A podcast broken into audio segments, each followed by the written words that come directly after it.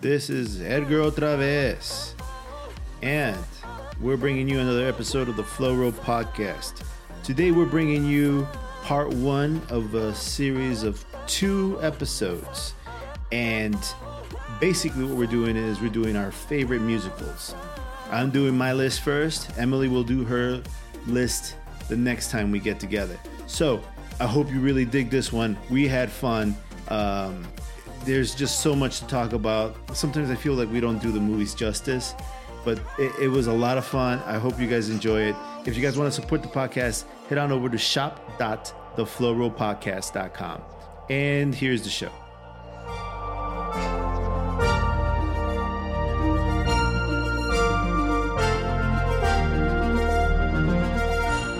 All right, here we go.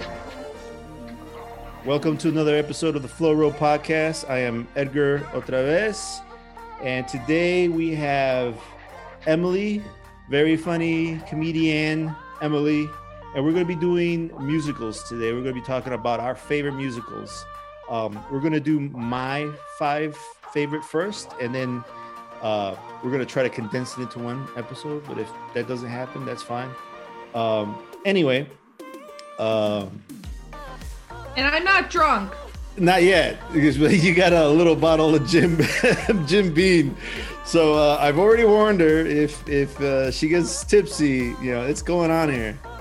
Um, but I'll send it to my mom. I'll send the podcast to my mom. She'll be so proud. all right. So um, don't laugh. I like I like musicals. Uh, I There's don't. nothing funny about that. There's no shame in liking a good musical, especially if it's a good musical. Yeah. Um well this is this is the problem with my number 5, right? So we're going from 5 to 1 and uh my number 5 is The Little Mermaid. Uh I know uh former amateur boxer likes The Little Mermaid. Whatever. Anyway, I It is seriously one of the greatest movies ever. So no shame. I, I I really like the music in The Little Mermaid. It's um and, and there's the whole aspect of of the water and there's so much animation and like just like technic like it's one of those movies. I think it was one of the first movies where they kind of started doing Yeah. more animation again in in the Disney house and doing these feature films with animation. And Mer- I think The Little Mermaid was the first one. It was directed by Ron Clements. Uh, Jodi Benson was uh, Ariel. Samuel Yes, she E. Wright was Sebastian. I mean, I, Sebastian was awesome. I, I just, but, um, and I've told you this, but for our listeners, like when my, my little girl was littler, I would sing part of your world or part of part of that world to her. Well, you know, to have her go to sleep. And so, funny thing is, uh, I I went to school for animation. I mean, I studied film, but I have a weird degree. It's like I'm like an illustrator and a filmmaker, kind of. But anyway, I understand that because a lot of schools do the same thing. Like I did that at DePaul, where it's like I learned about broadcast journalism, but I also learned how to write for a newspaper. They made sure that you got lots of shit done. yeah, yeah. So that you were more uh, More well balanced and well rounded as a person, really. yeah so you get a so you get a job right um but anyway so uh, i studied i studied a lot of things but you know i studied i studied these movies. I i watched a lot of animation. And uh when it came time for me to sing something to my kids you know the stupid song part of that world was the one song i knew by heart. So i would sing that to her. And uh it's you know it's got a lot of memorable songs. I mean it's part of there's the reprise part of your world where she discovers that she's in love with this guy he never she's never met which i have a really big problem with and uh there's uh, le poisson and then there's uh Le the- poisson, le poisson. Yeah. how I love Le Poisson. anyway, Honestly, anytime I think of Little Mermaid, like the first thing that comes in my head is always just yeah, but that's not what it's about at all, right? Yeah. It's like yeah. you said, looking back on it, there's a lot of problematic things in terms of women needing men yeah. in order to I I choose to look at it a little differently these days though and look at it more um from the perspective of um she really wanted to be a person on land. She didn't want to be ordered around by her father. Of Mhm. course, she could have done that without marrying a cute prince with legs, but Yeah. that's kind of the route she chose. But I have to tell you, like from a kid's perspective, you're not picking up on that necessarily, maybe as you get a little older. But this movie, as you mentioned, came out at a time when Disney was kind of having some issues, and this completely revamped everything for them. And at that age, I was about seven years old when it came out. And I remember actually pretending to be sick at school one day, which I was very apt to do at that age. I don't know why. But my aunt picked me up since my mom was working. And I got to be at my aunt's house and we got to watch The Young and the Restless and we got to eat soup and pretend we were sick. And then my mom picked me up from my aunt's. She'd been catching on to this new thing of mine where I pretended to be sick and just laid in the nurse's office because I was bored with my classes, Uh-huh. probably because I'm brilliant, obviously. Um, That's usually the case. You I mean, it usually is. I don't know that it was. I was just bored. Yeah. And I would get to listen to the nurses and the teachers and the people in the office. And that was more interesting to me to hear them and their stories than to be in class. Mm. So my mom caught on to this. And when she picked me up from my aunt's this uh, time, she said, Oh, you know, it's really too bad you were sick today because after school, I was going to take you to go see The Little Mermaid again. And we'd already seen it, and I was obsessed. Yeah. And I broke down automatically like a total loser. And I was like, Mom, Mom, I'm not sick. I was faking it. Let's go see Little Mermaid right now. And she was like, We're never seeing The Little Mermaid again. but I loved it so much that I totally broke my whole like spiel down and I was no longer sick. And it was a movie that was just like, I don't know, not just with kids my age or girls my age. This the the songs are so lasting. You remember the words. Like, are there other Disney movies from like the 70s or 80s where you could say, I just picked up this part of the song and started singing it to my daughter? I mean, things Yeah. just don't stick in your head and they're not as that memorable as that particular film. I don't know. I just thought it was magic from beginning to end. it's it's uh it's very catchy uh i like the effects i think there was one of the i think it, I, I can't remember if it was one of the first times they started actually using computers a little bit with it with their animation. Um technically it's got a lot going on for it uh, but but there are problems with the story right? I mean it's like you said it's it's a, a girl who's kind of trapped uh with a very kind of he's a loving father. He's doing it out of you know out of trying to protect her but he's he's not letting her do anything. So she wants to be on a she wants to be out in a different world with a guy who's mobile right? Who's got legs. It's kind of She like really just wanted to be more mobile on Yeah. dry land. she she yeah she she wanted to be taken away by some dude. And then it's just like what are we saying to little girls here you know? You know or, and, and budding animators who studied who study these movies. Like well, you know like this is not the message that we should be sending. There there's like there's very few points in the movie where she's actually uh, an agent of her own destiny you know what i'm saying? She's reliant on a lot of other people from the sea witch to her father rescuing her who who gives up who gives himself up you know which is something a parent is apt to do in order to save his daughter. And and uh, you know in the end she doesn't really save herself the prince does right?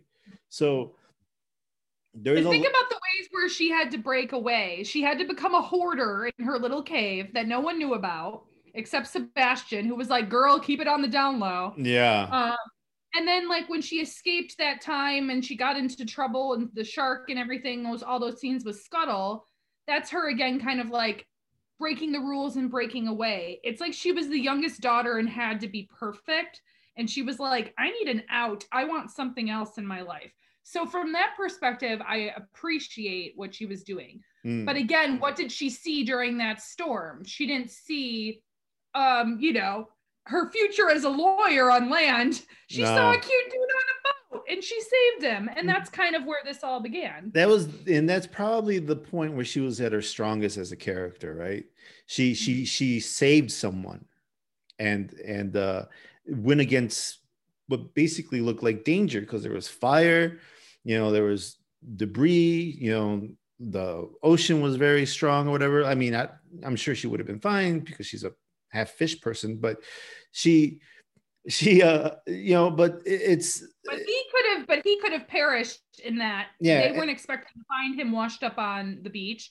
And he was only washed up on the beach because she brought him there. So yeah again, it, it is a lot to say to her prowess as a, you know, a person with quick thinking skills to do what she did to save him. Mm, But again, it turns into it's not okay, I saved you. That was cool. yeah It was then it was then all like, you know, big hearts in the eyes and like she kind of goes down that path. Yeah, and and it's uh, Disney has done a lot to kind of correct their storytelling in this in this in this regard. Oh yeah. They've they've done a lot to kind of, especially like with movies like Frozen, for example, where Mhm. the the princess or the female lead isn't isn't uh, at the mercy of somebody else's, you know, like willingness to save them or do things for them, you know. So uh, thankfully they've done a lot, and and Frozen, of course, a much better film musically and and uh, just technique wise, all the things you can possibly go down the list that this movie does. Frozen does better, but the problem is is or girl, actually, girl, I'm calling you girl, Edgar. Girl, don't you forget that Little Mermaid 1989, okay? Yeah. 1989. well, that's what I'm saying. 1989, uh, uh, Little Mermaid was like cutting edge, right? She Absolutely. she, uh, she like she's a person. Little Mermaid did all these things first, right? Female proca- protagonist, kind of like really good music score, something a little more modern.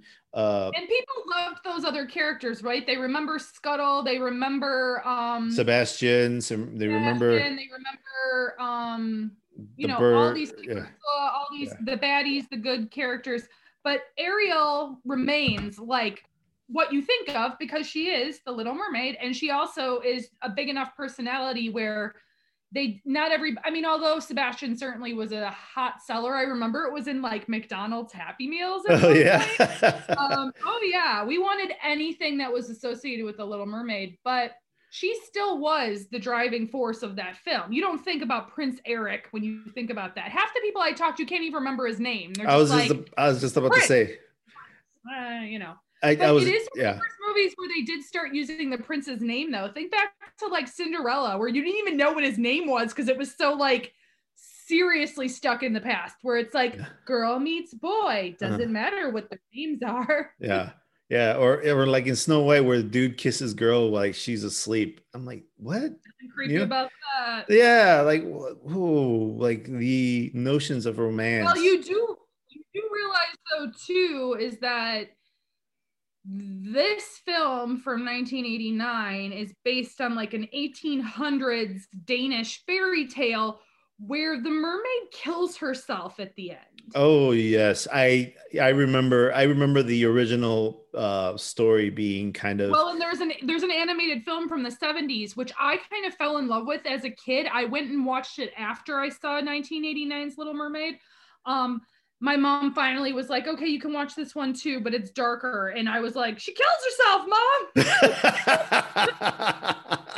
That's super dark. I don't really remember that part that much, but no, there's a scene with a knife and there it's it's an animated film that's very dark, but this took kind of the best parts of that fairy tale, maybe minus the whole prince aspect of meeting a man uh-huh. and it like really i mean that movie from the 70s did not have the luxury of these funny characters that could be made into apparel and gifts and every kind of consumable thing Disney could get their hands on money wise. I mean, Little Mermaid was the kind of dawn of age of that as well, as far as marketing Disney products. and they and they still do quite a bit of marketing with with Little Mermaid. I mean, you go you know you go to the Disney parks, and they have a little actress dressed up like the Little Mermaid sitting on the rock someplace wearing a fishtail, you know, doing the whole bit, combing her hair with a fork and all Dream that. job, dream job, just sit on a rock all day in the sun. But then, I mean, but then then you have to kind of ask, like, I don't know. It- It's kind of funny when you think about it from that perspective. There are people I know who work at Disney parks, and their dream is to become a character like that. There are people that obsess with Disney that that's their life goal, and you have to be a certain type to play each of those characters. You need to be a certain height and weight down to the inch, down to that quarter of an inch. And if you're too tall, you're not playing the Little Mermaid. If you're too tall, you're not playing this character. If you're too short or fat, you're not playing this character. So it's like it's interesting how it kind of like drills that in your head too. Like this is what beauty is, and being perfect is looking like these Disney characters who are not real people. But I never really took away that aspect of it as a kid. I took Mhm. away the storyline and the songs. And as I got older, I realized there were problems with the script. And then as I was older, I realized, wow, some people are into this even more than I am in a scary, scary way. And I mean, you know, I've never even been to Disney World. Actually, no, that's a lie. Mm. No, that's no, no, no. Oh, I was in Disney World once when I was two, which means I remember nothing, so it was pointless. And then I went to Disneyland because of a work um, conference that was on site at Disneyland a couple of years ago. But I've never, despite being a massive Disney fan, the idea of being around other Disney fans at a park just doesn't do it for me. It's too crazy for me. it's yeah, I know what you're talking about. Yeah, It's I just know. overwhelming because when it's just for the kids, that's great.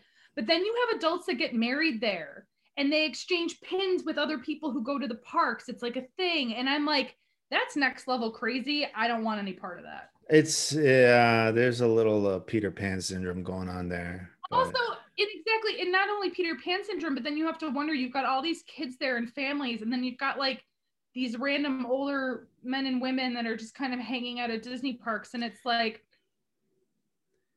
I mean, yes, there's the Peter Pan thing, but I also question like, do you ever look around and realize that you're not the target audience here, and you need to like chill? yeah. Yeah. I mean, I saw a few people who were at the park who were like, you know, 30 something, no kids. And you're like, eh, I don't know if you should be here. you know, you know, like, uh, maybe I, like I get do know people who got married there. They're not close friends of mine, but I questioned their sanity for half a moment. I mean, I love Harry Potter. I would never get married at Wizarding World. Sorry, it's just not on my list. you'd go, to- you would go to London for your honeymoon. Well, yeah, I mean, that's classy, Edgar. Yeah. That's different. And there's not someone next to me dressed up like a giant crab while I'm getting married. Keep the crab somewhere else. I don't want to hear about it. But I, I just, I, I do really think though that I could go on forever about this movie, and I know it's a favorite of yours, and there's nothing to be embarrassed about. It literally, from all aspects, from the storyline to the animation, they really knocked it out of the park, and it made over like 250, I think, million dollars oh, worldwide, wow. something like that back then that was crazy money i mean they'd had money like movies like the aristocats uh, and all these kind of garbagey movies that no one really had interest in my mom told me that when she took me to see the little mermaid it was the first time she took me to a movie that she enjoyed as much as i did Wow. Huh. and that's for a parent like back then you're mostly sitting through stuff where you're like when's it going to be over and she really enjoyed it You know, one of the uh, one of the moments that I've had where I was like proudest as a parent was uh, I think my daughter hadn't seen the movie for a while, and she was watching it, and then she sat there and she was old enough where she was like, you know, well, you know, Ariel doesn't really know that guy. Why is she in love with him? And I'm like, thank you, thank you. I think I've done my job here. This one's gonna be okay. I mean, to be and to be fair, your daughter is very right. She literally sees him for a second, speak to his dog and to that older gentleman, Mhm. and then the ship like has the storm happens and she's literally just heard him speak for a second and has seen him. She knows nothing about him. He could be a total loser and she Yeah. has no idea. But she's again, hearts in the eyes. It's something she's never seen before. And apparently she's not been exposed to the boy mermaids, the mermen down in the sea, because she's not interested in anybody down there. yeah, I, I, that's a that's true. Why not go? I don't know. Is it a commentary about maybe it was a large I don't think it was, but imagine if it was like a larger commentary on like finding love in different places and finding love with people different from you. Uh-huh. That I would be on board with. But she really sells her soul to be with a dude. So yeah, that's really she does. She, like her best asset she gives away. And that's the saddest part. yeah, her superpower, basically what makes her special, she gives up for a man. Mm-hmm. And, and it's almost like Jesus Christ, can you make this any sadder? Like a lot of women already do this kind of thing. Give up that their their their specialness for somebody else. And it's just like, what are you teaching people, man? Like, you know, she's she, I mean, she doesn't even talk to the guy for like the You first I mean, you do see a lot of firsts with her when she's on land. You see her with the fork, realizing it's not a dingle hopper. You see her like experience being on a little um not in um in a car, gondola in or wagon. Oh, thing. wagon, Oh, the yeah. gondola too, but also they're in like a wagon where she rides the horses. So like you see her enjoying life as a person, not just making eyes at Prince Eric Mhm. but it's not the reason she chose to go up there. But maybe if you looked at it differently from a different perspective, like maybe she was just choosing a different life and he was the catalyst. He wasn't the only reason. yeah. I don't know. There- I've never really looked at it that way. I've usually looked at it as she wants the guy, so she makes it happen. well, she's motivated, that's for sure. Yeah. Um, yeah, I mean, I, I- what is your favorite song from this movie then? oh man. Well, I mean, I'll tell you the one that I sing a lot is is um is uh part of that world. But the I think the song I like the most is Kiss the Girl. Oh, so cute. And with the, all the animals and everything, like yeah. part of the scene. It's so cute. that that is probably one of the best scenes too because i mean eh, i mean under the sea is pretty cool and i like sebastian's voice i think that's so much there's so much fun happening there with his voice but um but uh kiss the girl is is probably uh, definitely one of the more cuter songs you know? It's like you know i don't know. The other thing too that i kind of like about it uh and i I also feel weird about it too, um, because I've seen people do uh, these uh, a cappella songs where they go out to perfect strangers and sing the song Mhm. a cappella with a group of other people, and they convince women to kiss them that they don't know. And I'm like, whoa, that song is powerful. Like, I guess it works, right? I mean, it worked in the movie. I mean, think about it from the, think about it from the perspective of like a kid like me who grew up with the movie, Uh-huh. and there's literally someone in front of you who's like serenading you, and there's a crowd. You're not going to be like, okay, back off, buddy. Like you're going to let it happen, I guess. I guess, but there were girls who were like, "All right, bud, take you know, cool your heels here," you know, like, and I was like, "Yes, that's what you do." you don't get, you I don't, mean, you don't, you don't just put your lips on people just because they No. sang to you. no, no, no. I mean, I could see my skin crawling if I was just watching someone sing to somebody else and that was what was anticipated or what Yeah. they expected. But I I will say though that like I think that like this movie was given credit for kind of breathing life back into this whole like Disney Mhm. world. Yeah, And I think that right before this, they had done some like uh, live action stuff with animation, like uh, Roger Rabbit. yes, So there were a couple of films that were getting better, but this is the one that kind of like it has everything. It's got the colors, it's got the songs. I mean, to this day, I can't name a Disney movie personally that I love the music as much as I love from this one. Like Yeah. every single song. I couldn't even pick a favorite song from this movie because that's how much I I mean, part of your world is like amazing. And of course, also Kiss the Girl and Under the Sea, all great songs, but they're all good. Like I just think it's such a solid movie that you can rewatch it now and it doesn't feel like it I mean, yes, the animation styles have changed. Obviously, we understand the technology's changed, but it doesn't seem dated in terms of the story outside of that aspect of the male figure. Yeah. Yeah, no, it, it's it's. I mean, I know it's got a lot of faults, but I, I mean, we've talked about. And it won two Oscars. It won two Oscars It's a for it- it's a best good original movie. song and best score. Yeah, I mean, Yeah. it's it's. I could just put the soundtrack on and be a happy lady. well, let's uh let's move on. My next um number four on my list is uh Sweeney Todd, the Demon Barber of Fleet Street, Mm, made 2007. Director Tim Burton. mhm. Now, this movie, um, holy cow, it is so rich. You know, one of the things that Tim Burton does so well is really, he really kind of does these dark, you know, like uh, almost, I don't want to say film noir because he doesn't really kind of take the whole crime part of film noir, Mhm. but he's got that darkness in in his in his movies and it's so rich and gothic. And uh he he does it in, in a lot of movies. Uh he's known for it. But in this movie it's just so creative you know? I i just I, I and I know that Sweeney Todd was a musical, like an onstage musical, way before. It actually came from a Penny Dreadful, Mhm. and um, and it grew from there and became a stage play. Then eventually became um, uh, this movie. But it's it, you know Johnny Depp does okay singing.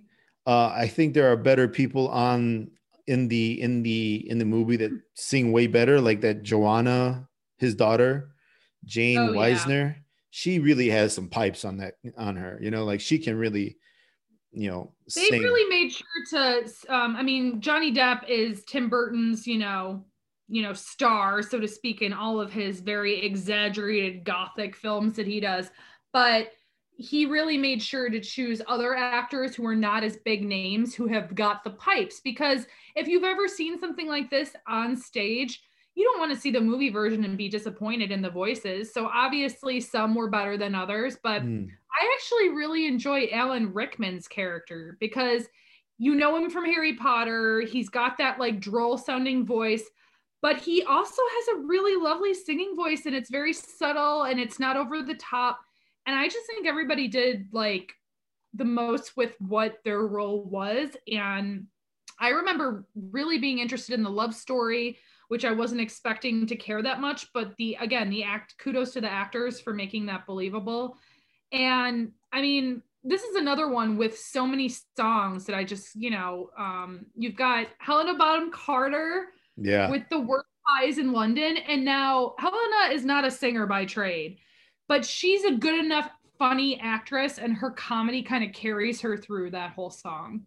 she was she had the most interesting character of the lot Oh, I- yeah. I, mean the the um the uh, judge turpin guy the alan rickman character he's he's he's got layers to him but he's kind of gross right the Oh, yeah. uh the helen Bon- bonham carter character she is she is so interesting because i mean she played you know she's a quirky actress to begin with right but the lovett uh mrs lovett or miss lovett i don't I- I think- Mrs. Lovett. I mean, Mrs. Lovett.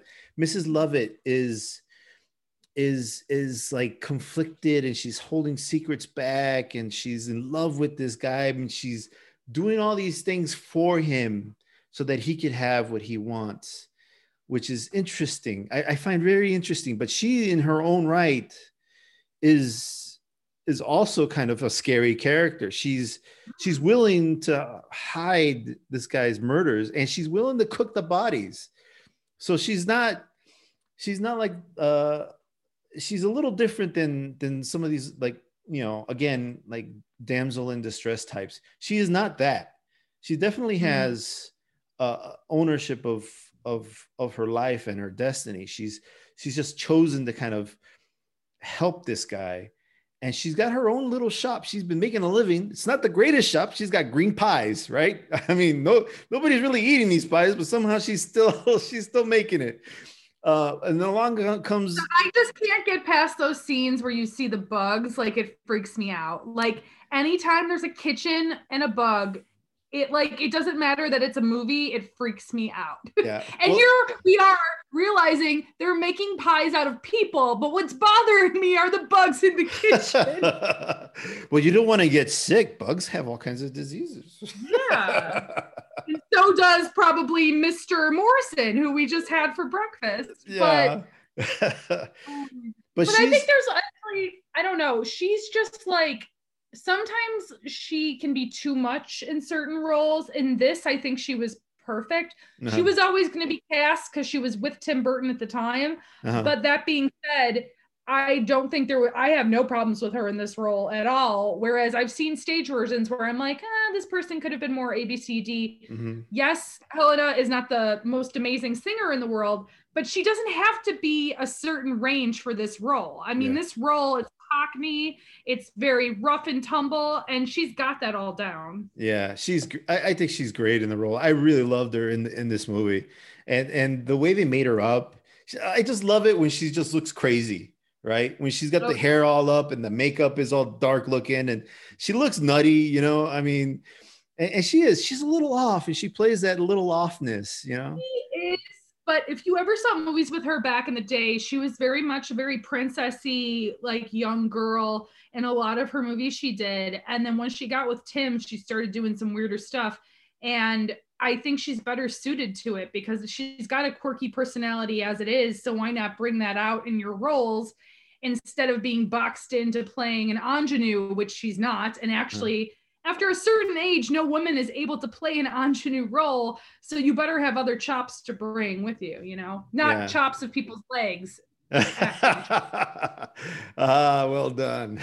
I uh, but like, as far as did you know that they, I guess they they had met on some set, uh, Tim Burton and Hel- Helena, and they they kind of bonded over this this story, Sweeney Todd. Hmm. So I didn't know that. yeah, so this is this is their love for Sweeney Todd is what brought them together. But I guess they never got married. They had like no, they were never married, but they had kids and they lived together. Yeah. yeah. It- I'm like, Yeah. whoa. They- I- And I guess their setup is a little different too. They have two separate buildings, but they're connected via a hallway. I mean, if you have the money and you don't want to be around someone all the time, I mean, I don't see anything wrong with that. Give me a castle with a moat and you could be on the other side of the moat. sir. there, there you there you go. So guys, anybody who's interested, Yeah. she wants two Come, buildings. come visit me for dinner and we'll have some Jim Beam, but then you must go back to the other side of the moat. I mean, but you know what I, I did notice about this movie too, which when you brought it back up, I didn't get a chance to re-watch it, but I will. I've watched it at least a few times. Um, how pretty the songs are, despite the fact that the background and the gothicness of it and the grossness of what they're actually doing in the pie shop.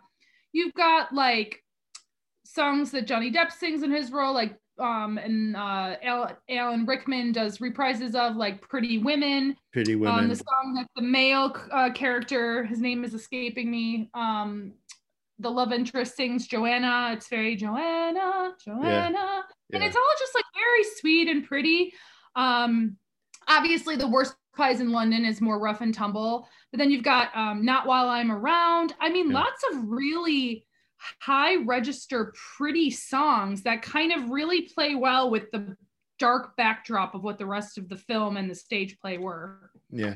Well, that, that's kind of like Tim Burton's kind of deal, right? He likes to play the two two opposites on the same kind of thing. So like like in in I, I don't want to bring up uh Nightmare Nightmare Before Christmas, but he uses he's got he's got you know Halloween and he's got Christmas and he stuck the two together. One is dark, the other is happy. And, and he's got this character that's trying to like sing he does that here you know he does the same kind of thing here he's got the sweetness of what you're talking about these lovely songs like i will never let them hurt i will never let anything hurt you i forgot the name of the song or how it goes but it's a wonderful song and the little boy the oh, little boy sings it too that's not not while I'm around. now Yeah. yeah so It's So- I mean, it's interesting too because just because you brought it up, Nightmare Before Christmas, that's another one where like it's so like successful because it does these things well. It has charm, it has comedy, it has drama, it has sweetness, it has heart. At the end of the day, it has heart, which I feel like movies like The Little Mermaid also had a lot of. If you don't have heart at the center core of your story, Mhm. why should anybody care about it? You know? Yeah. Yeah. And and and like again, like not while I'm around, that that song is a romantic song. And it's sung, especially even even though the love interests are not exactly what you expect. Like the for the the little boy, um, the love interest was the older figure who he kind of saw as a mother, right? And so he sung it to her. And it's so sweet and touching, but he's willing to kill for her, right? Oh It- yeah. and and it it it's it's super dark like the song Oh wait, as I just I pulled these lyrics up really quick just to like drive that home. So no one's gonna hurt you, no one's gonna dare. Others can desert you, not to worry. Whistle, I'll be there. Demons will charm you with a smile for a while, but in time, nothing can harm you while I'm around. But then there's like it keeps talking about demons prowling, demons being in the darkness, but they're not gonna mess with you when I'm around. I mean, Yeah. it's a sweet song, but it, again, it's going home to this idea of I will f somebody up if no seriously and and it's like it- a veiled threat. It's a very sweet and affectionate veiled threat. yeah to to anybody, Anybody who, who like hurts your loved ones, hurts Yeah. the people you. and and and i mean when you i mean that and that's like anybody right? I mean if like when you really love somebody you wouldn't want anything that hurt them right? But it's a weird kind of thing that kind of put out there when you're when you're basically kind of admitting hey i i love you. I want you to be something in my life you know and in this case the mother. I want you to be the mother of my life like you know and but and and i promise i will kill people for you. Like whoa you know like so the kid's a little crazy right? I mean but anybody who says stuff like that and in a kind of an initial opening that kind of you know uh, willing to kill people comes along further down the relationship. Usually not right in the beginning. But it's, I mean, I think that this is one of those musicals though where they put a lot of stuff in your face that you know a lot of us have dark thoughts or we think stuff like that. Like what would what would i do if someone did something to my daughter you know Yeah. a situation like that. And people have these dark places they can go to in their head and stuff they don't say out loud.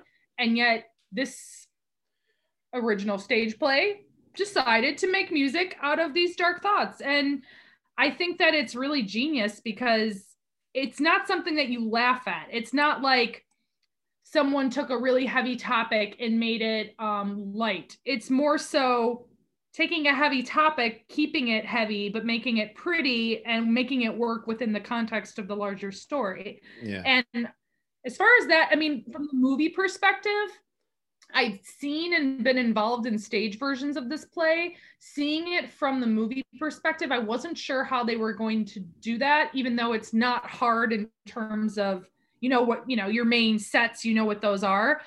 But the way that they brought in the heart, I think for me was the biggest part. And again, it's down to the acting, it's down to the talent, and it's down to, um, people making these characters believable because they can be very on stage, very over the top, depending on who plays the role. And I personally have never seen um, Mrs. Lovett played as like touching as Helena, even though she's not trying to be that way. You feel for her in those scenes when she's on the beach and she wants to be with him, and he's kind of like, eh, and she's like, well, if we're gonna do this, then we all need to be together and be a family because I don't have anything else. And you feel for her. And I mean, I can't say that I ever thought I'd feel bad for Helena Bonham Carter's crazy ass, but I did because she is. She's a very, she's a very, she's done a lot of films that are nothing like these, you know, the Tim Burton one she worked on. She's very talented, but I never expected to see it done that well, where you feel for characters while they're pushing people's bodies through a freaking meat grinder, mind you. yeah I, I i'm glad you brought up that scene that montage scene because i mean that's Mm. one of the things that that kind of uh that's part of the magic of of musicals right there there has to be that montage scene where there's like you know they're they're daydreaming, right? In this case, Mhm. Helena. And, and this is ultimate Tim Burton. Like if I could summarize what Oh, yeah. Tim Burton does, it's what we're talking about. It's this scene. He's taking the absurdly dark and smushed it inside uh, like a nice, pretty world. But it, the just the juxtaposition of the dark and the light in the same makes it funny. It, it makes it touching, you know. There, but it's still kind of dark. The dark edges are still there because there's. And he does it even in the in the uh, clothing, like underneath Oh, this happy jacket or whatever. There were like Mhm. edges of dark shirts or whatever sticking out from underneath, A- and, it, it was you know, you know the and uh, Johnny Depp's like face is still out, only thinking about vengeance. He's he's he's like dazed and just not even paying attention to what's going on. Usually, when they have this kind of musical montage, everybody in the frame is playing along. He is out in La La Land thinking about vengeance. Meanwhile. Helena has created this kind of family like, you know, place where even that little boy. weird, they're weird little family. It's just Yeah. they're strange. Oh, the song just came to mind. It's by the sea, and it's another song that's very much like by the sea. It's very la da da, and then at the it's got it's like more like uh, melancholic, melancholic. Ah, I can't talk. Moments that are kind of like it's always very. Um, let's make the best of our situation. Um, we're all in this together, even though we're a bunch of misfits, weirdos. You know, it- it's just very. It has a sweet touch to it. And I also wanted to mention that um, Colleen Atwood um, is the one who did um, the costumes for this. And she's very much known for like any period piece, big costumes, big craziness. And um, again, that juxtaposition of them and their weird stripes and dark hats and big umbrellas on this like beach scene in the middle of the day it, it brings me back a bit to uh, when we talked about jaws as a horror movie and the fact that it's all mostly during the day but it still has the ability to be creepy and weird and it's such a great juxtaposition of johnny there kind of like with his head flopped down and helena trying to keep his spirits up but they're Yeah. both these weird little goth people on the beach yeah, yeah, that's exactly it, right? They're goths, like sunbathing. Yeah, Yeah. pretty much yeah. They're, they're they're so pale faced throughout the whole movie, and here they are in the sun. They'll probably melt. I don't know, like candles. is this one you would let the kids watch or would you not Ah, that's a good question. Uh, probably not. I, Well, they've I- obviously not watched it yet, right? No, they have not. I, I I watched it. I watched it actually uh this morning while I was working out. So it's Oh my still- gosh.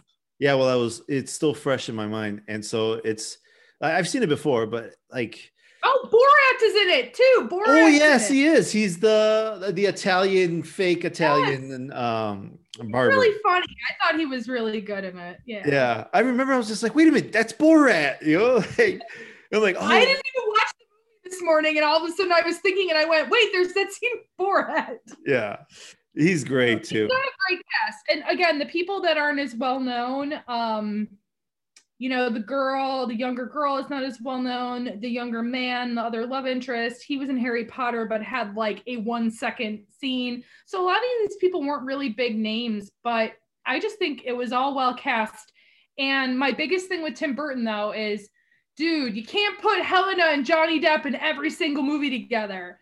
And now that he's not with Helena, I can't even think of what he's made recently, but Yeah, I think that he did this particular film like incredibly well. It was cast like perfectly, in my opinion. Because again, as someone who's been involved in the stage musical, you're always like, oh God, what's going to happen with the movie? And this one didn't disappoint me. yeah, no, it's great, and he does all that stuff with like stages. Like he stages his whole mo- all his movies, so Mm-hmm. everything's done on a stage. So it's like, Oh, I know they're making a Beetlejuice too. So that's going to be the next thing. oh, that's right. Is he actually doing Beetlejuice? I think too? he's producing it. I don't know if he's directing it or not, Mm. but um, that'll be cool. So, oh no, wait, let me look this up really quick because I'm on this page. He is directing Beetlejuice too. Oh, that's that's awesome. Yeah. It'll be nice But you know him. what is a good example of this, which I'm sorry, I'm just going to mention quickly. He did the movie Dark Shadows, which was a revamp of an 80s TV show with Johnny Depp. Yeah. That movie I did not enjoy at all and thought was garbage. So, more proof that you can't really necessarily keep the same cast and make everything work. Like, it has to come together in a way that's not just your vanity project. And not saying that Tim Burton does that, but I think sometimes he does better to kind of move away from certain actors and kind of explore some of these more like unknown names. Yeah, I, I um, I haven't, I haven't watched that one. Uh, I have seen the Dark Shadows. There's actually, I think there's a '70s. It's originally a '70s series, and then they did it. 80s, my mom watched and- it and she was really excited for the movie. And then Yeah. we saw the movie. Don't waste your time, Edgar. Don't waste your time. Oh, that's really too bad. like, it's not even close and it's just hokey Yeah. and I was not pleased. So yeah, I I know which which Oh, Dark. I know which Dark Shadows you're talking about too, because they they remade it in the '80s and it was really really good. Um and uh but they got it got canceled and I was like so disappointed. But anyway, uh let's continue Oh, on. wait, did we did we didn't talk about whether or not you're gonna sing for us from each of these films? Uh, that uh no. Is that just for your kids? just just just for the kids I, I i i said i s- i said i sing i didn't say i can sing you know that's kind of a yeah, we can all we can all sing, Edgar. we yes, can all sing. yes but can we actually sing. I, well, I used to sing on stage, but I have to tell you that something else that is very lucky of these actors to do is that actors at this level are going to get dialect training. They're going to get singing training if they've not had vocal work before. So if I got cast in this movie, I would be very good because I'd have the best at my ting- fingertips. You know what I'm saying? yeah Whereas the average actor does not have the luxury, if they're not getting cast in a Tim Burton movie, they need to spend their own time and money to get those chops at the level they need to be. And even movies like um, Evita, I know they changed the uh, the Pitch? range to be a Uh-huh. lower range because Madonna couldn't hit the notes. And I'm like, that's not how that's supposed to work. No. Then you should have gotten someone who did it on stage because they could do a better job. yeah wow well you Never change your life for Madonna, Edgar. Never change your life for Madonna. well i In mean case that was ever an option. yeah no i i, I uh maybe when i was young when and she was the material girl but not now Not these days. not these days um oh, yeah, she dates like 24 year old, so you're already out as it is. So yeah yeah i think i was like 10 or something when she was 24 or whatever no, no, no. She dates 24 year olds now. oh she's dating 24 She's dating a guy who's like 22 or something. So yeah, yeah. hey you know more power to her if men do it why not her like she's Yeah. madonna She's like 60 something. if she can keep up you know i I'm, i would never do that myself men or women whatever Feel free to cut this whole section out. She's 62 years old. She's 62 years old. Jesus Christ. Yeah. No, I'd, I'd rather. She wouldn't date you because she likes boys that are the, the age of someone she could have as a child, apparently. Uh, that's. I'm on board with that, male or female. I don't like that whole thing. But, you know, if you can't keep up with people your own age mentally, maybe you do need to go backtrack a bit. I don't know. Well, and that's what I was. That's what I was gonna say. I mean, like. What do you there's talk about? Exactly. There's there's nothing you can talk. They don't know anything. It's not that they they're dumb. They just don't have the same amount of experience that you do. Or the Well, he was a backup dancer. So essentially, she likes him for his body and what he can do with it, I'm assuming. Because I can't imagine they're discussing Dostoevsky or something because there's none of that. I'm going to take a wild guess. maybe maybe he's very very smart, and you know I don't know. Uh, Maybe they talk about Sweeney Todd all day long. we don't know. we don't we, we don't know we you know maybe yeah that's you know that's uh that's the life of people with money but uh anyway Oh, uh, there's a reason to start dating Madonna. That's the first mistake I made. was that All you need to do is find someone with money and start dating them. But okay. All right, next topic. uh so uh my number three is grease uh made in 1978 Uh, The movie that if it's on, you can't turn it off. You can't turn it off. every single song is uh, some of and some of the like criteria of of why I pick some of these songs is kind of is kind of is kind of their position in in terms of uh creativity and um ingenuity and just kind of like technique right as we've spoken before already. This one's one of these it's just so different right? It's it was made in the 70s it was made in the late 70s but it, it's about the 50s and it's it's it's so different you know? It's one of the reasons i picked sweeney todd. It's just so different so unique and the songs are so memorable like all of them like like i just i love them i love them all you muted I muted myself because there was a plane coming by and it was very loud. Um, because Oh. I'm not far from the airport. Um, this is where you have the opportunity to actually sing, Edgar, and not just talk about the songs. oh i'm i'm i, I was ready to sing uh You know what though? There's something really funny about that one song. They changed the lyrics, I think, when it's played on television, or they changed the lyrics for the movie because it was too sexualized. And now I'm not remembering the exact line. But What's- Grease Lightning, when they're all around the car, oh yeah yeah there's yeah. a line that I think they had to take out because it was like hyper sexualized, and they were like, everyone's gonna get this, and we can't get away with this. yeah It- I'm not going to say what it is because I don't remember exactly, but it was a little lewd. And I remember being like, yeah, this is a bit much even for, because especially if, you know, kids love Grease and they run around singing all the songs. yeah Like the last thing you need is your kid running around singing the lyrics to this song. But yeah there's that one I mean, song they're a bunch of pervy high school boys. Like that's, and half the people in this movie were in their 30s playing age 17 or 18. I don't know who. I don't know who they were fooling. Those people look like 30 year olds. I mean, oh, man. except for Travolta, he was actually like in his early 20s. Like he could possibly pass for a youngin, you know? But everybody Oh. else, Olivia Newton-John was like Channing. Okay, Stockard Channing. She is Rizzo. she's like 35 or something. He was born in 1944. So do the math to 1978. The woman was old. Same thing with Olivia Olivia Newton-John. She but was the in her thing with 30s. Stockard Channing, though, is that I think that it's really hard, and it's not impossible at all. But I think it's sometimes hard to find an actress who can pull off being kind of the town hoe, so to speak. Yeah. um and seem like she has years of wisdom and she's wise about boys and she knows what she's got she's doing everything with her voice her body she, she could tell she's older and i don't think that a lot of 17 or 18 year old girls without a lot of acting experience could pull that off but that doesn't mean you need an actress who's 35 or something you could have done this with a 22 year old Yeah. but she does kind of embody. I always liked Rizzo. I thought Rizzo was badass. I was like, she's a B. I don't like how she's being mean to Sandy, but I do think she's like cool. And that's because of how she presented herself. And some of these characters, though, like Kenickie, like you look like you're 49 years old. Stop.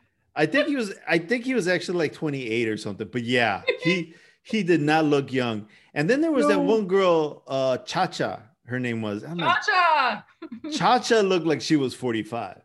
Like Cha-Cha, Cha-Cha did not look young. She looked, Chacha looks like she'd seen some stuff before. oh yeah, and it looked like she probably stabbed then, uh, I'm trying to remember. Some of them had such funny names that I can't even remember them. But like, oh, Kenickie, I always remember. Sonny. Um. Frenchie. Oh, Jan. Jan was horribly annoying. Oh, do you remember Jan? Jan was like the one that's like a brunette, and she's just oh yeah, yeah. She was, yeah. Not very pretty, and she's kind of got this weird. I don't know something I just didn't like about Jan. She, Oh, she- and then Frankie Avalon as the teen angel. There are so many weird scenes in this movie where you're like, what? What? and it was kind of so fun, and you still enjoy it. well, that- song teen angel um it's it's hilarious because i remember thinking oh what a fun song and i watched it i don't know about a week ago or whatever getting ready for this podcast And then I was like listening to the lyrics. I'm like, damn, this song is a downer, man. Like he's telling her you suck. Basically, you should go back to high school, you know? And like, yeah, I understand what you're trying to do. You you want her City to go school finish. dropout, you ain't no good. Yeah.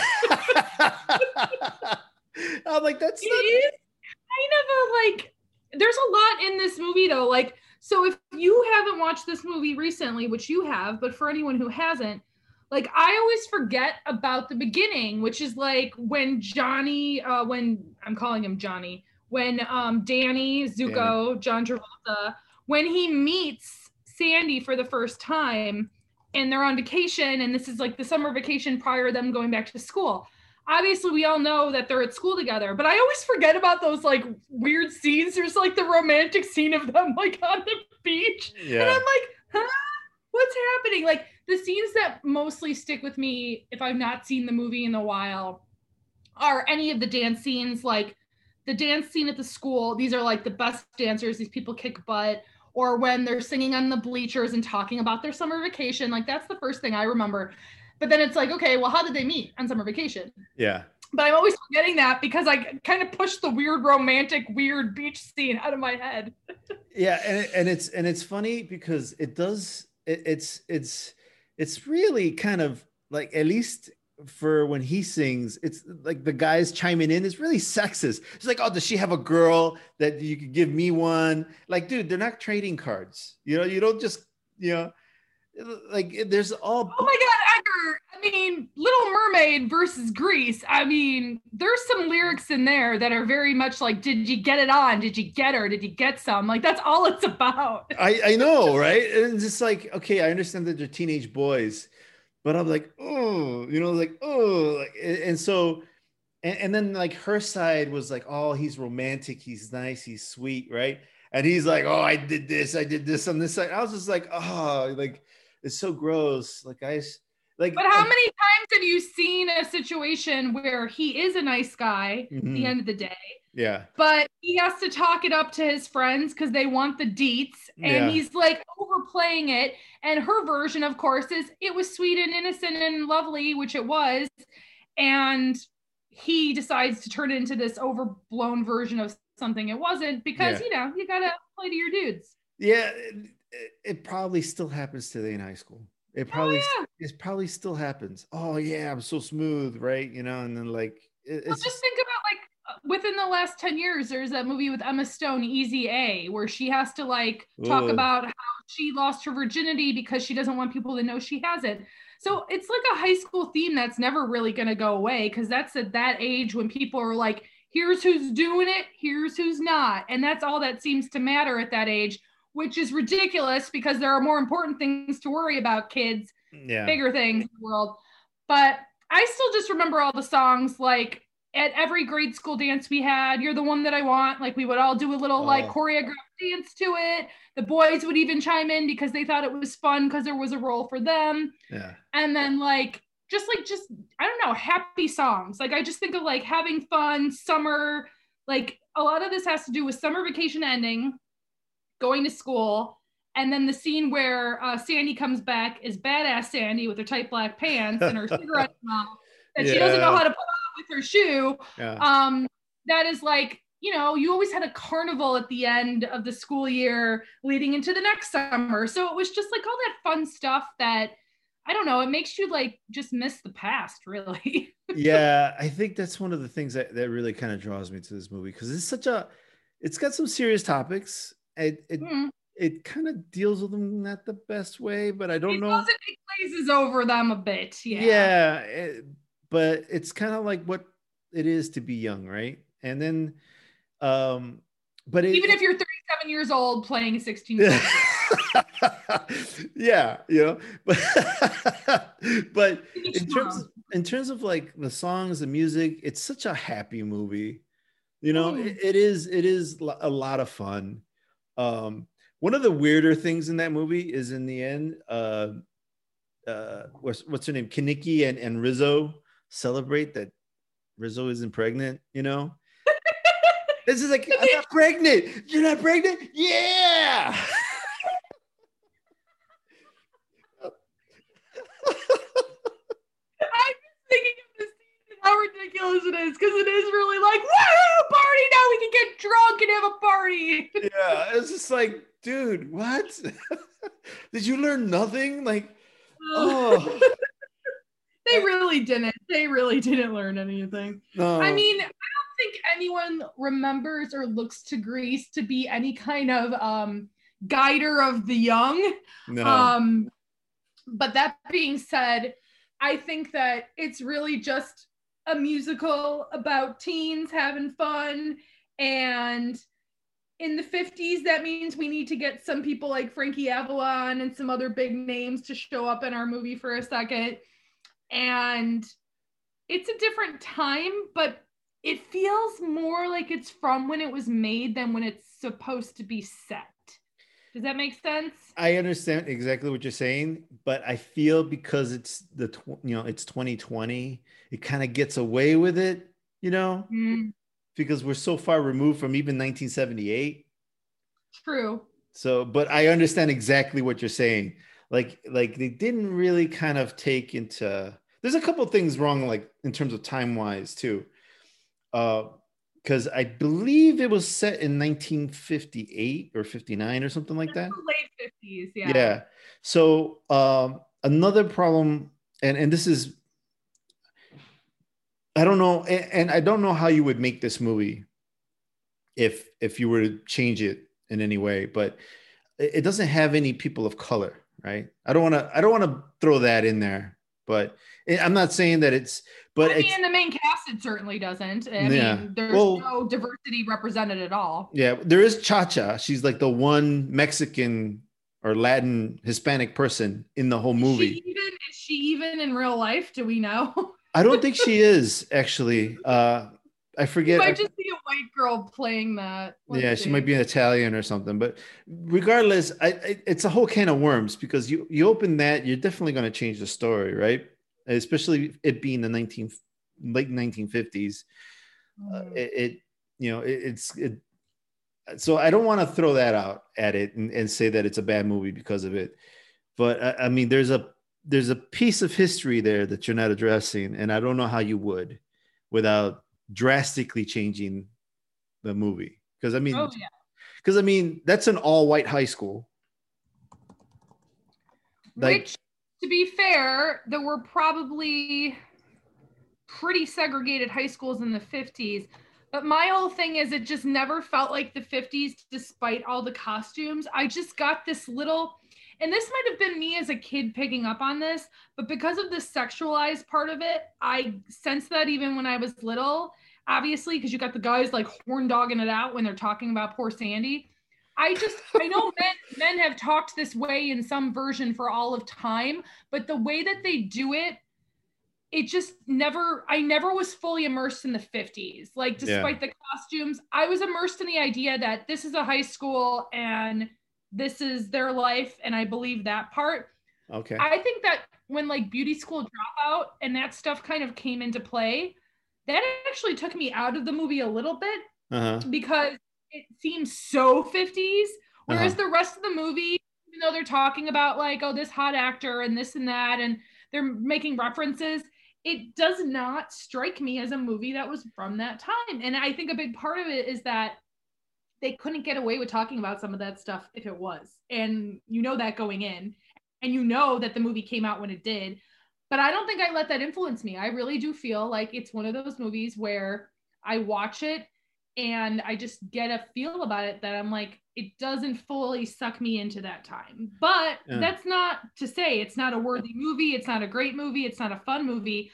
I just never would once believe that that was the 1950s, like based on the way they talk about stuff. And Uh, again, maybe part of that is just down to the fact that I saw it when I did. Like, who knows? I think I think part of it might be dialogue. Like they could probably fix some of the things you're talking about with a little dialogue change because it did.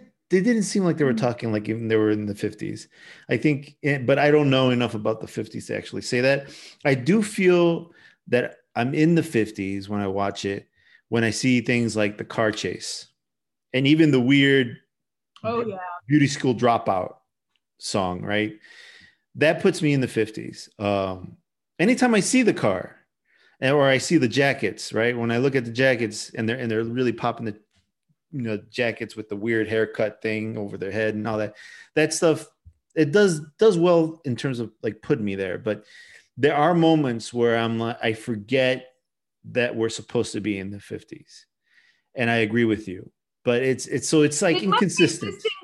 something if that's the case though. You know what i'm saying? Yeah. like you can put a a pink jacket on someone and you could have a girl who does this in the cars that are very well timed to when they're supposed to be. It's not like they're driving like a you know an 80s station wagon.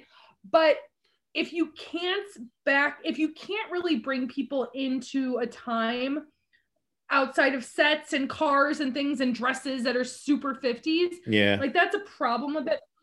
And I do think some of the sexual stuff and like the references and the way they talk, I think that they took a little bit of liberty there, honestly. i i Oh, and by the way, um, Grease Cha Cha, her name is Annette Charles. yeah She is Mexican Sicilian descent. ah She was actually her real name is Annette Cardona, which is actually um obviously um but they thought that her name was too ethnic, so they made her change her name.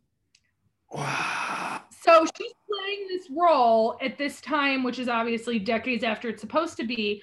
But Cha Cha, her real name was Annette Cardona, and she, for acting purposes, changed her last name to Charles because Cardona was too ethnic. Like they did this to people all the time. And there's your first example. Like, are they going to really represent ethnicity properly in this film if they can't even have actors at that time using the real freaking names? Like, that's probably ridiculous. not yeah so there's a huge there's a huge problem with the casting of this movie but it not that it excuses them it excuses them it, it was in 1978 it was 1978 and we as a culture definitely thought it a little different not it does it's not right it's just what it was Have you like. ever seen uh have you ever seen Hairspray with John Travolta as the mother figure? oh yes yes i have i don't remember it very well but i have seen that movie um Travolta When it came out, I enjoyed it enough. uh-huh. And that role is always played by a man. And I thought John Travolta was one of the strangest choices of all time. But as you know, with age, John Travolta has gotten stranger and stranger. Um, probably as he goes delves deeper into Scientology or something. But um, I really think that what's messed up about a movie like Hairspray is that that was made about 10, 12 years ago. They have to approach the black white issue in that fi- in that film that is part of the story, the stage play that's set in the um 60s. It's the whole song is Hey Mama, welcome to the 60s. It's the whole thing. And it's a time of change. Even that film very much segregates the black people from the white people. And it's like, here, you have to be black. These five people, these five people have to be this. And now we're all coming together in magic because that's what we do. By the end of the film, I don't feel like anybody's learned anything. Mm. I feel very much like it was like we're making this movie about a topical thing. And oh, look, we get to have uh, Queen Latifah because she's black. She gets to be in the movie. Woohoo! And they couldn't think of anyone other than Queen Latifah to play the role, of course, because there's one black woman in the whole world. um, I mean, she's been great in movies like Chicago and whatnot, but Uh-huh. I feel like it's like Hollywood at that time, even was so confused about what to do with these talented actors. And they had a small little pool of people that they had for each role of a certain ethnicity. yeah. That 1978, did we really expect them to do something updated with this shit? Even though they clearly brought in the sexual stuff that I felt was not very 50s at all. But yeah. Yeah. It's uh and yeah, and And it's not that, and it's not about the topics not being accurate. We've always all in high school talked about sex and romance and friends and love and football games, but the way you talk about it has changed over the decades. Like the way people talked about that stuff in 1950 is not the way girls are talking about it in 2020. So yeah, no, of course. Um yeah, I, I gotta admit, I, I have seen Hairspray. I don't remember it too well. And um it's it, it- here's the problem with Hollywood. The problem is is that you have people investing in these movies and they're giving you a ton of money and they're taking a risk in funding this film, right? And so what they're looking for is the name that will bring in the the the money. They want or Yeah. they want they want to be they want to make they want a good return on their investment. I understand all that. And so there's a there's a little bit of like a they're afraid to take a risk on a no name, right? And so that kind of limits the pool of people they want to take from, right? They're not gonna. That's why in, in back in you know in the earlier years of Hollywood, you had white people playing ethnic roles, you know. Yeah, So that's or people that were really just not appropriate for any role Mm, be, but because they were a name the studio needed them in order to make this film successful. Yeah yeah, yeah yeah. So like um for example the there's that uh, one there's there's a few movies and even fairly recent there was uh ghost in the shell they had oh god scarlett johansson as a Scar- friggin' japanese person. That that that's a problem. There was that other that was movie it's why i refused to watch that film and it made me so angry because it was something that i was excited to see and i was like this could have been done so well and been just actually more successful had they not stuck her in this role.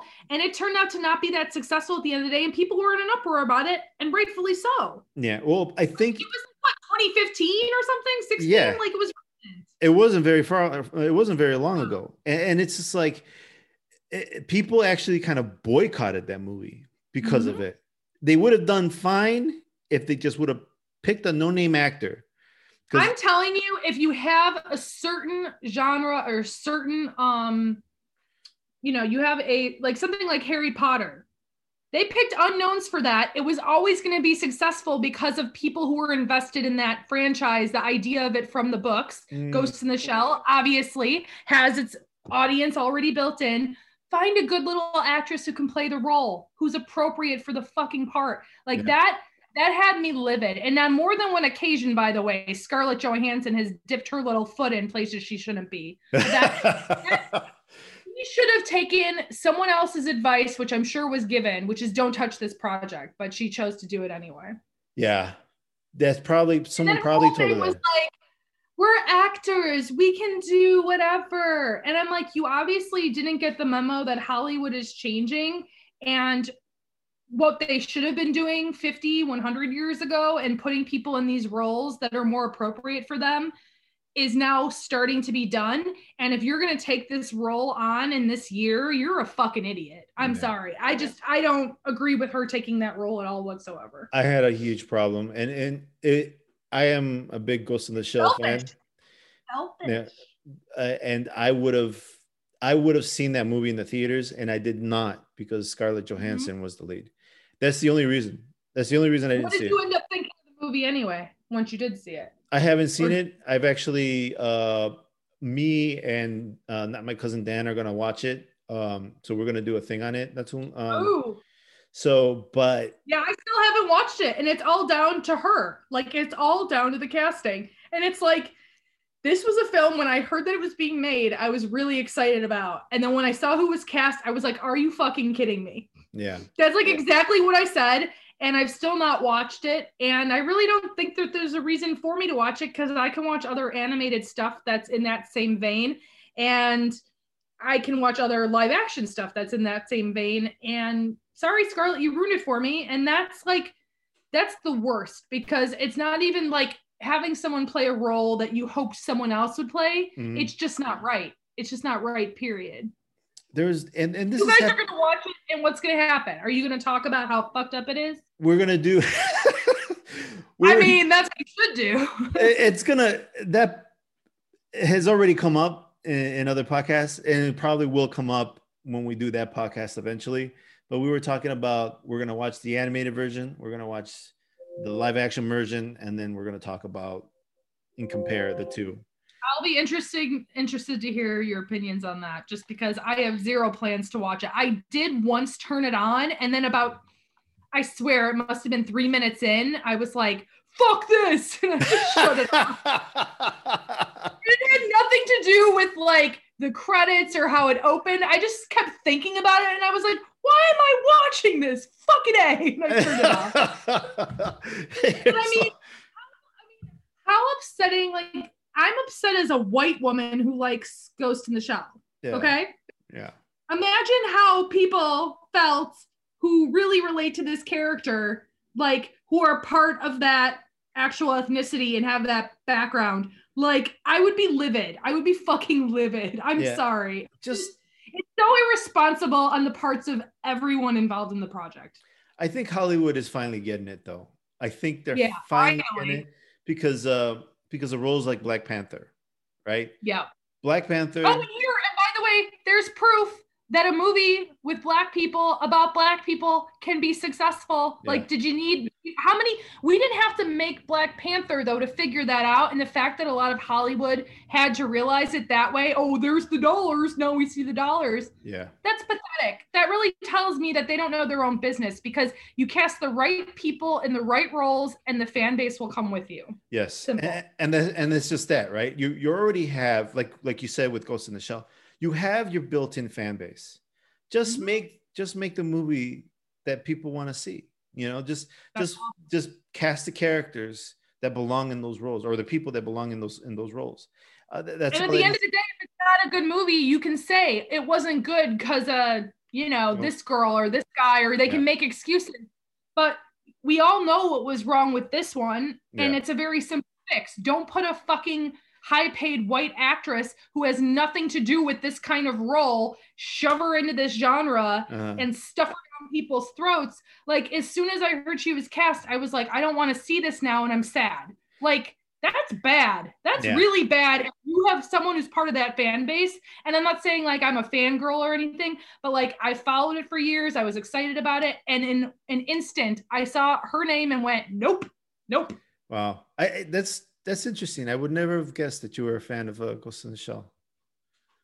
Yeah, that's just something like I think back when I started getting more into anime and like I started reading more graphic novels, which I again I won't profess that I do that constantly, Uh-huh. but I hook on a certain thing. I think I've told you about Hellgirl before. There's certain weird things that like, popped up late at night on my TV, and I'm like, I want to know more. So then I saw something and it said we recommend this and we Uh-huh. recommend that. But for me, I already had this character in my head, Yeah. and I'll tell you, it didn't look like Swedish ass Scarlett Johansson. So. yeah. Well, do you remember too um this movie um oh crap. I'm sorry, I'm gonna get off topic for just a second because you know I never do that. Um oh shoot, shoot, shoot. I read the book Cloud Atlas. Cloud Atlas. yes, Cloud Atlas. Very long movie which took characters that were white and made them look Asian. It's And I- very weird movie. there are parts there's actors that i love in that i saw it in particular for one actor i love ben whishaw who plays even a female role that i didn't know until after the credits rolled that he played because he's that good and it was all the prosthetics and he played the wife of this one character but he plays like a bunch of different roles but uh, jim sturgess who's a british actor plays this one character where they like make his eyes like to look like yeah, Oh. Asian-y. And the minute I saw that, I was like, you just took me out of it. You took me out of it. I don't like this. And that's kind of how I felt. Like, I know Ghost in the Shell wasn't going to look like that, but the idea that you would change someone at all to make them fit a mold the way you think it should look, I just didn't like that at all. I had a real problem with that too. I understood what the Wachowski people were Yeah. talking about and, and were what they were trying to do. Just for me, And it's a I- very big task. It's that movie is a huge task. It's a massive book. I've read it. It's this big. yeah, making it into a movie how did they even do that but here's the thing they made it work in certain ways but other ways stuff like that it doesn't work at all I thought It's it was. wrong. I thought it was. Yeah, it was fantastic in some places, but that that I agree. When I saw that, I was just like, oh, I don't like this. I don't like it. It's weird. I could see it's prosthetic. He doesn't have Asian features. It's just the eyes. Like you, sh- I can't do this. And and I and at the remember. end of the day even if you're not looking into it into uh, the view of like what's right and wrong to portray on film Yeah, it's a simple thing where if it takes the person out of the scene and they go whoa whoa wait like you've already failed because now i'm out of that scene and i'm going wait that's jim sturgess and he's british but you're making him look asian this is fucked up i don't like this yeah. The you broke the suspension of disbelief, right? absolutely So, like, what's up? I'm in the middle of a podcast. Oh boy. All Let's day. go watch Grease, Dad. Let's go watch Grease. yeah, just uh, cover your. I want to see a year old woman play a 14 year old girl. See how my ages keep widening? Now she's 38 and she's playing a 14 year old. Next, she's gonna be 60 and she's gonna be 13. Yep. She really, I mean, it was hard, but she, she made it work. She made it work. She had her. Yeah, they they use prosthetics. She looked young. All right, so next movie uh, is Mary Poppins. Uh, Mm. I I I love the first Mary Poppins. Grow up with this film. I did. I grew up on Mary Poppins.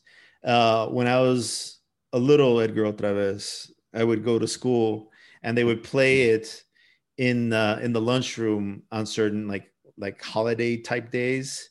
So they would, and they had the old 60 millimeter film, and they put it on that projected thing, and then projected. when they fed you guys all the medicine and they said, take your medicine. A spoonful of sugar will make it go down. Oh. Jesus! I don't know. Maybe.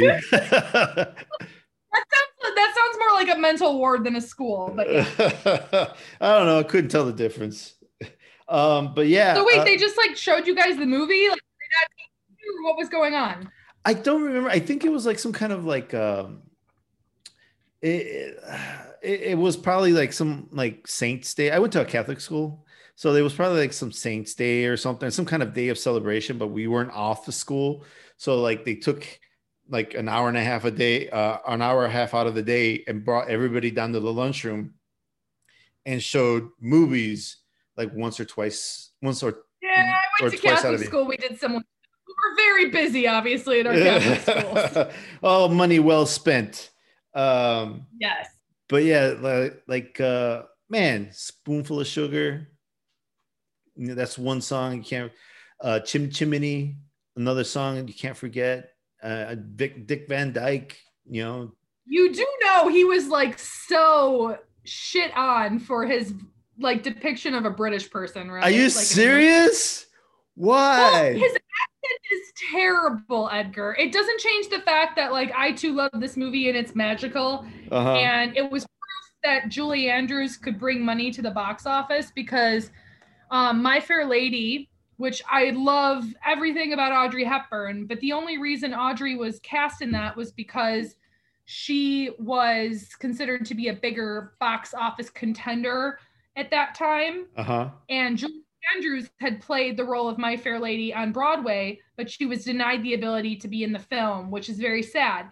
But then she comes out with Mary Poppins, and it's so successful, and it was kind of like, eat it, bite me. It was great because, I mean, I'm sure Julie um, Julie Andrews was like, eat it, bite me. I don't think she said that, but she was like, look, I, I, she was probably feeling pretty good when she Yeah. saw the box office for Mary Poppins because like she's just so magical in that. And like, who doesn't love like, there's weird, like quirky stuff in that movie, like from the grandpa who I'm afraid might have dementia of some sort. I always kind of forget what went on with his story. And then you've got the mom who's the suffragette, but she's like a sexy suffragette who's got like her pink sash and she's all like got her cute dress on. And the kids are adorable. I mean, I honestly, other than Dick Van Dyke's accent, I can't find anything wrong with the movie. I thought I thought it, I you know it's like a really young. Poppins! LA Mary Poppins! Do you really think that's a good British accent? That's Like, really look, too bad because I I try when I try to make a British accent, I want to sound like Dick Van Dyke.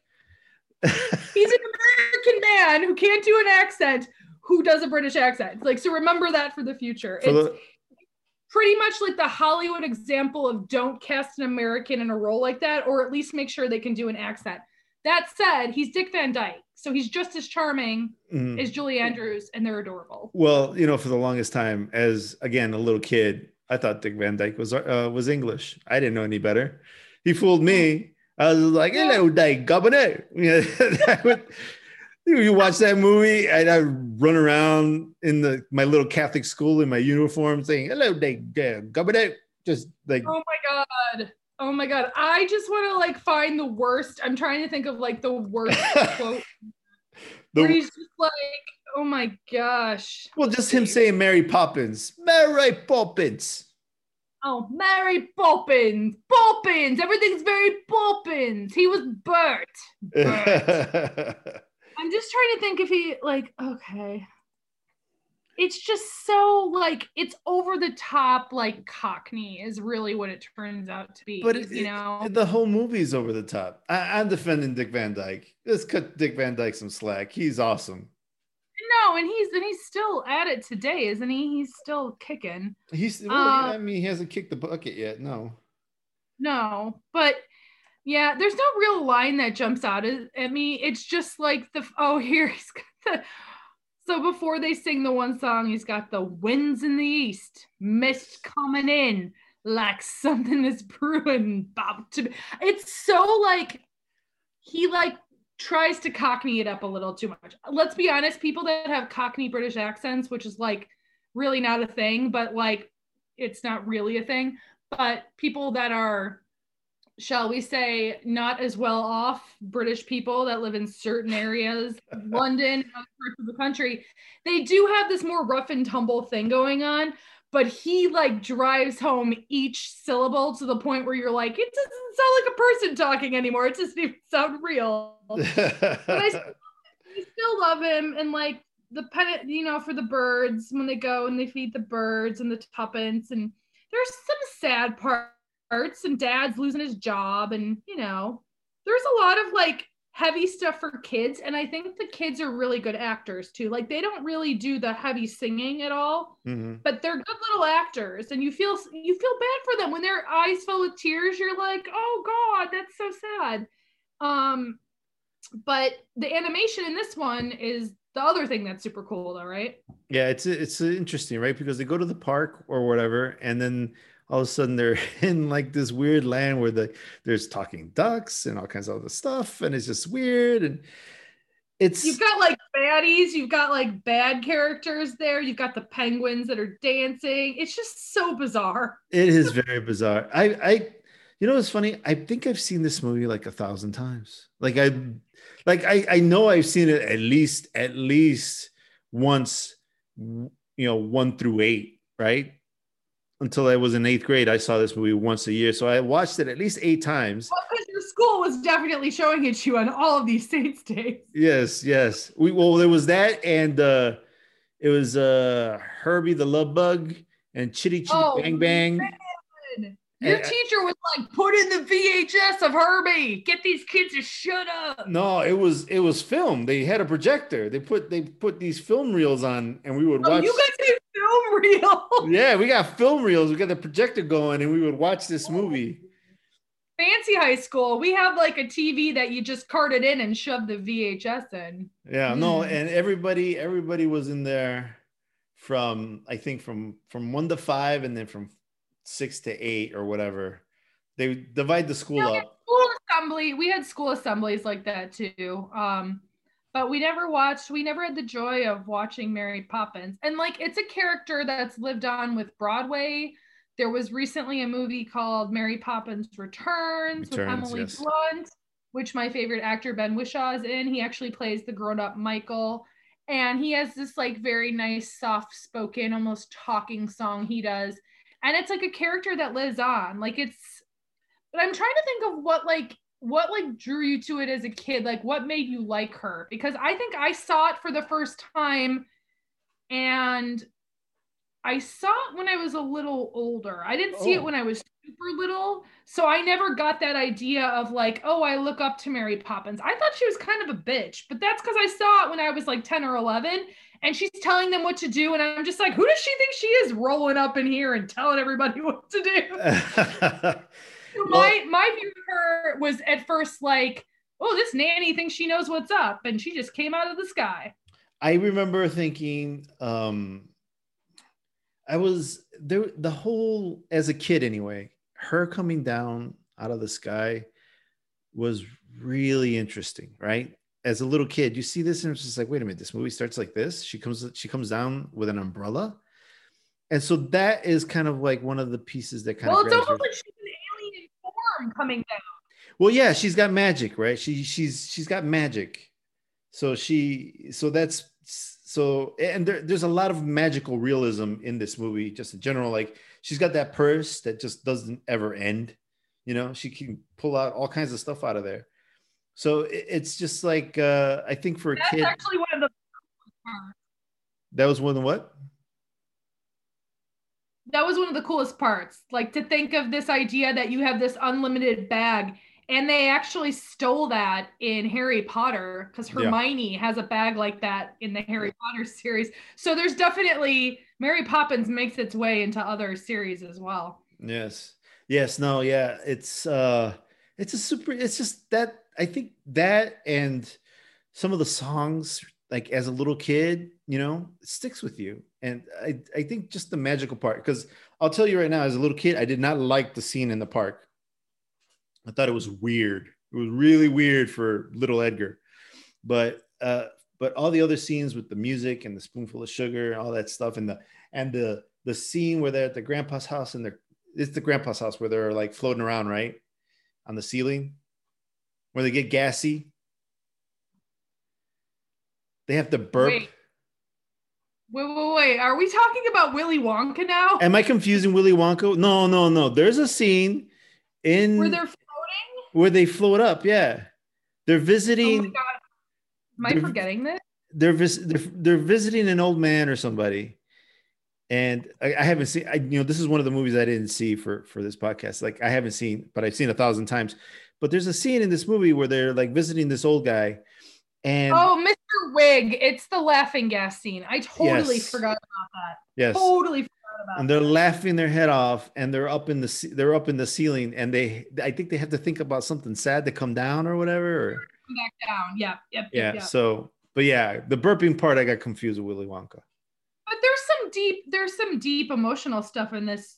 You know, the idea of your parent losing their job, of not having um, your loved ones around, um, to feeling lonely as a child. There's like a lot of sad themes.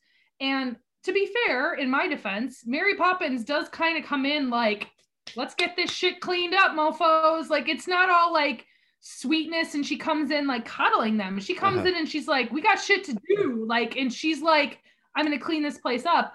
And they admire her because of that. And they're kind of like astounded by like, they have this powerful dad and they have this suffragette mom, but now they have this lady they don't know coming in and like trying to make stuff like put into order. And at first they question it, but then they're like, wow, this is interesting. And that's like something else that we've been talking about the idea of like female figures that are like powerful. Like, Yeah. she's not a shrinking flower. This is a woman who like comes in, she gets the job done, and then she goes, see ya Yeah. because you don't need me anymore. And and also she's like she's kind of like a freak of nature because where does she go? Does she live in the sky? Do we know where she lives? I don't. I, I think she starts in the she starts in the clouds or something in the beginning of the movie. I think she's sitting I up in the mean, cloud. Where does she go? That's the question. You know, she's she's not someone who lives in a house. So where does she go? It's it's kind of weird. And then I have to agree with you on the um the animated portion because even though I saw it when I was a little older, and by older I mean 10, 11 and not like five, um, it just felt a little out of place, a little discombobulated because it was not in the rest of the film. Yeah. And then all of a sudden you have these characters and this whole other scene happening. See, like But I think the the other thing too is um man, I forgot what I was gonna say. Is something more along the lines Sorry. of no, no, no, it's not your fault. Um, but one of the things that I like about this movie is is uh and and some of the other and one of the reasons I have I have it, except for maybe um Sweeney Todd, is that all the other movies when in most of them they have a musical number. There's choreography. There's a huge dance number oh yeah. and, and especially like in, in the movie like Grease, right? Uh, and there there's a little bit of this too in this movie where there's choreography and there's it, it's it's I mean I know that there's a soundtrack, right? They they they record the music beforehand and maybe they play it and or they have some kind of beat machine on set. They just follow the beats and mouth the words or whatever. But some of these people sing these songs, right? Like Julie Andrews is singing, like maybe not on set, but she sang the song. And to have to like dance too, like this, you have to be really talented to do some of these movies. Edgar, have you seen a thing called theater? Oh, yes, I have. Uh, not very much so, but yes, I have seen theater. I have to I have to laugh because what just came to mind was another mention of my least favorite person, Scarlett Johansson. Um, where she did this movie recently called Marriage Story, and it's like a marriage falling apart. And someone tweeted about it and they said, There's a scene where Scarlett has to touch this and do all these actions and walk and talk and remember all this dialogue. I mean, if that doesn't deserve an Oscar, I don't know what does. And someone replied, and this started trending, and it was like, wait till you discover stage acting. I mean, if Julie Andrews came from the stage, right? So Yeah. she was already someone who can do this well. And this is another example of like, there's sometimes people they put in movie musicals. They they've done a lot of movies, but they've never done a play on stage or a musical. And it's a you need to be a very talented, hardworking person to do that kind of work. And Julie Andrews came from that world, so she already knew it. And when people have to keep up with people like that, that's when you kind of can tell the difference between the talent level sometimes. And you're like, oh, hmm, because she's had to do all of that. She's had to make quick, quick uh, uh, changes for her costume yeah. and about to run on and do another 10 pages of dialogue with four musical numbers. Like she's got it. She knows what she's doing. And like she's just a talented chick. She's just really talented. Yeah, she's so very talented. And this this movie was just I and, and movies like this is one of the reasons I I I really enjoy musicals because it's like it's not just about the sets, you know, but these movies in particular, they have good stories in some cases. Um, but there's also like the uniqueness of the set. There's the talent, the singing, the dancing. It's a lot of goddamn work. It's a lot of work. Not only like putting these movies together, but also in writing and and and creating the stages, but also like the actors are doing a ton of work. There's a ton of work on the writing side. You have these people who are writing music, right? It's just it's a giant task. Giant, it's a giant. Project as a producer because you have to kind of curtail all this and you have to kind of manage all of these personalities and all of these different things. And again, we've seen musicals that have done well on stage that don't really lend themselves to the film version. Yeah. But when they are good, that's a testimony to all the hard work of not just one person, but dozens and dozens and dozens of people. And it's it's it, and because you're a person who's coming from the standpoint that you care about art direction, you care about story, that stuff's going to matter to you. And if you see a bad musical, you're going to know it because you're going to go, okay, yeah, they can all sing, but everything else falls flat. You need it all to come together and be a good film while also being a good musical, while also being A, B, C, D. It has to do a lot of different things. It's and it's it's like how do you make it like how do you have chemistry how do you have talent how do you have good set design a good story. It's like it's it's like you're adding more crap on top of more crap that could go wrong. And Yeah. some of these movies i don't know how they it's like a, it's a miracle that they're as good as they are you know? Um mary poppins i think is in a lot of way flawless. It, it- except for maybe that that animation scene because it does kind of break the the uh again the the whole uh suspension of disbelief for me but in terms of just uh, there isn't a problem with the movie there isn't something i'm like ah you see you could have done that better you know it's already kind of she's already kind of a magical person so there's a lot of stuff that she can get away with just in general because you did that and, and That's how I always looked at that scene, even as a kid. I at first was like, this is weird.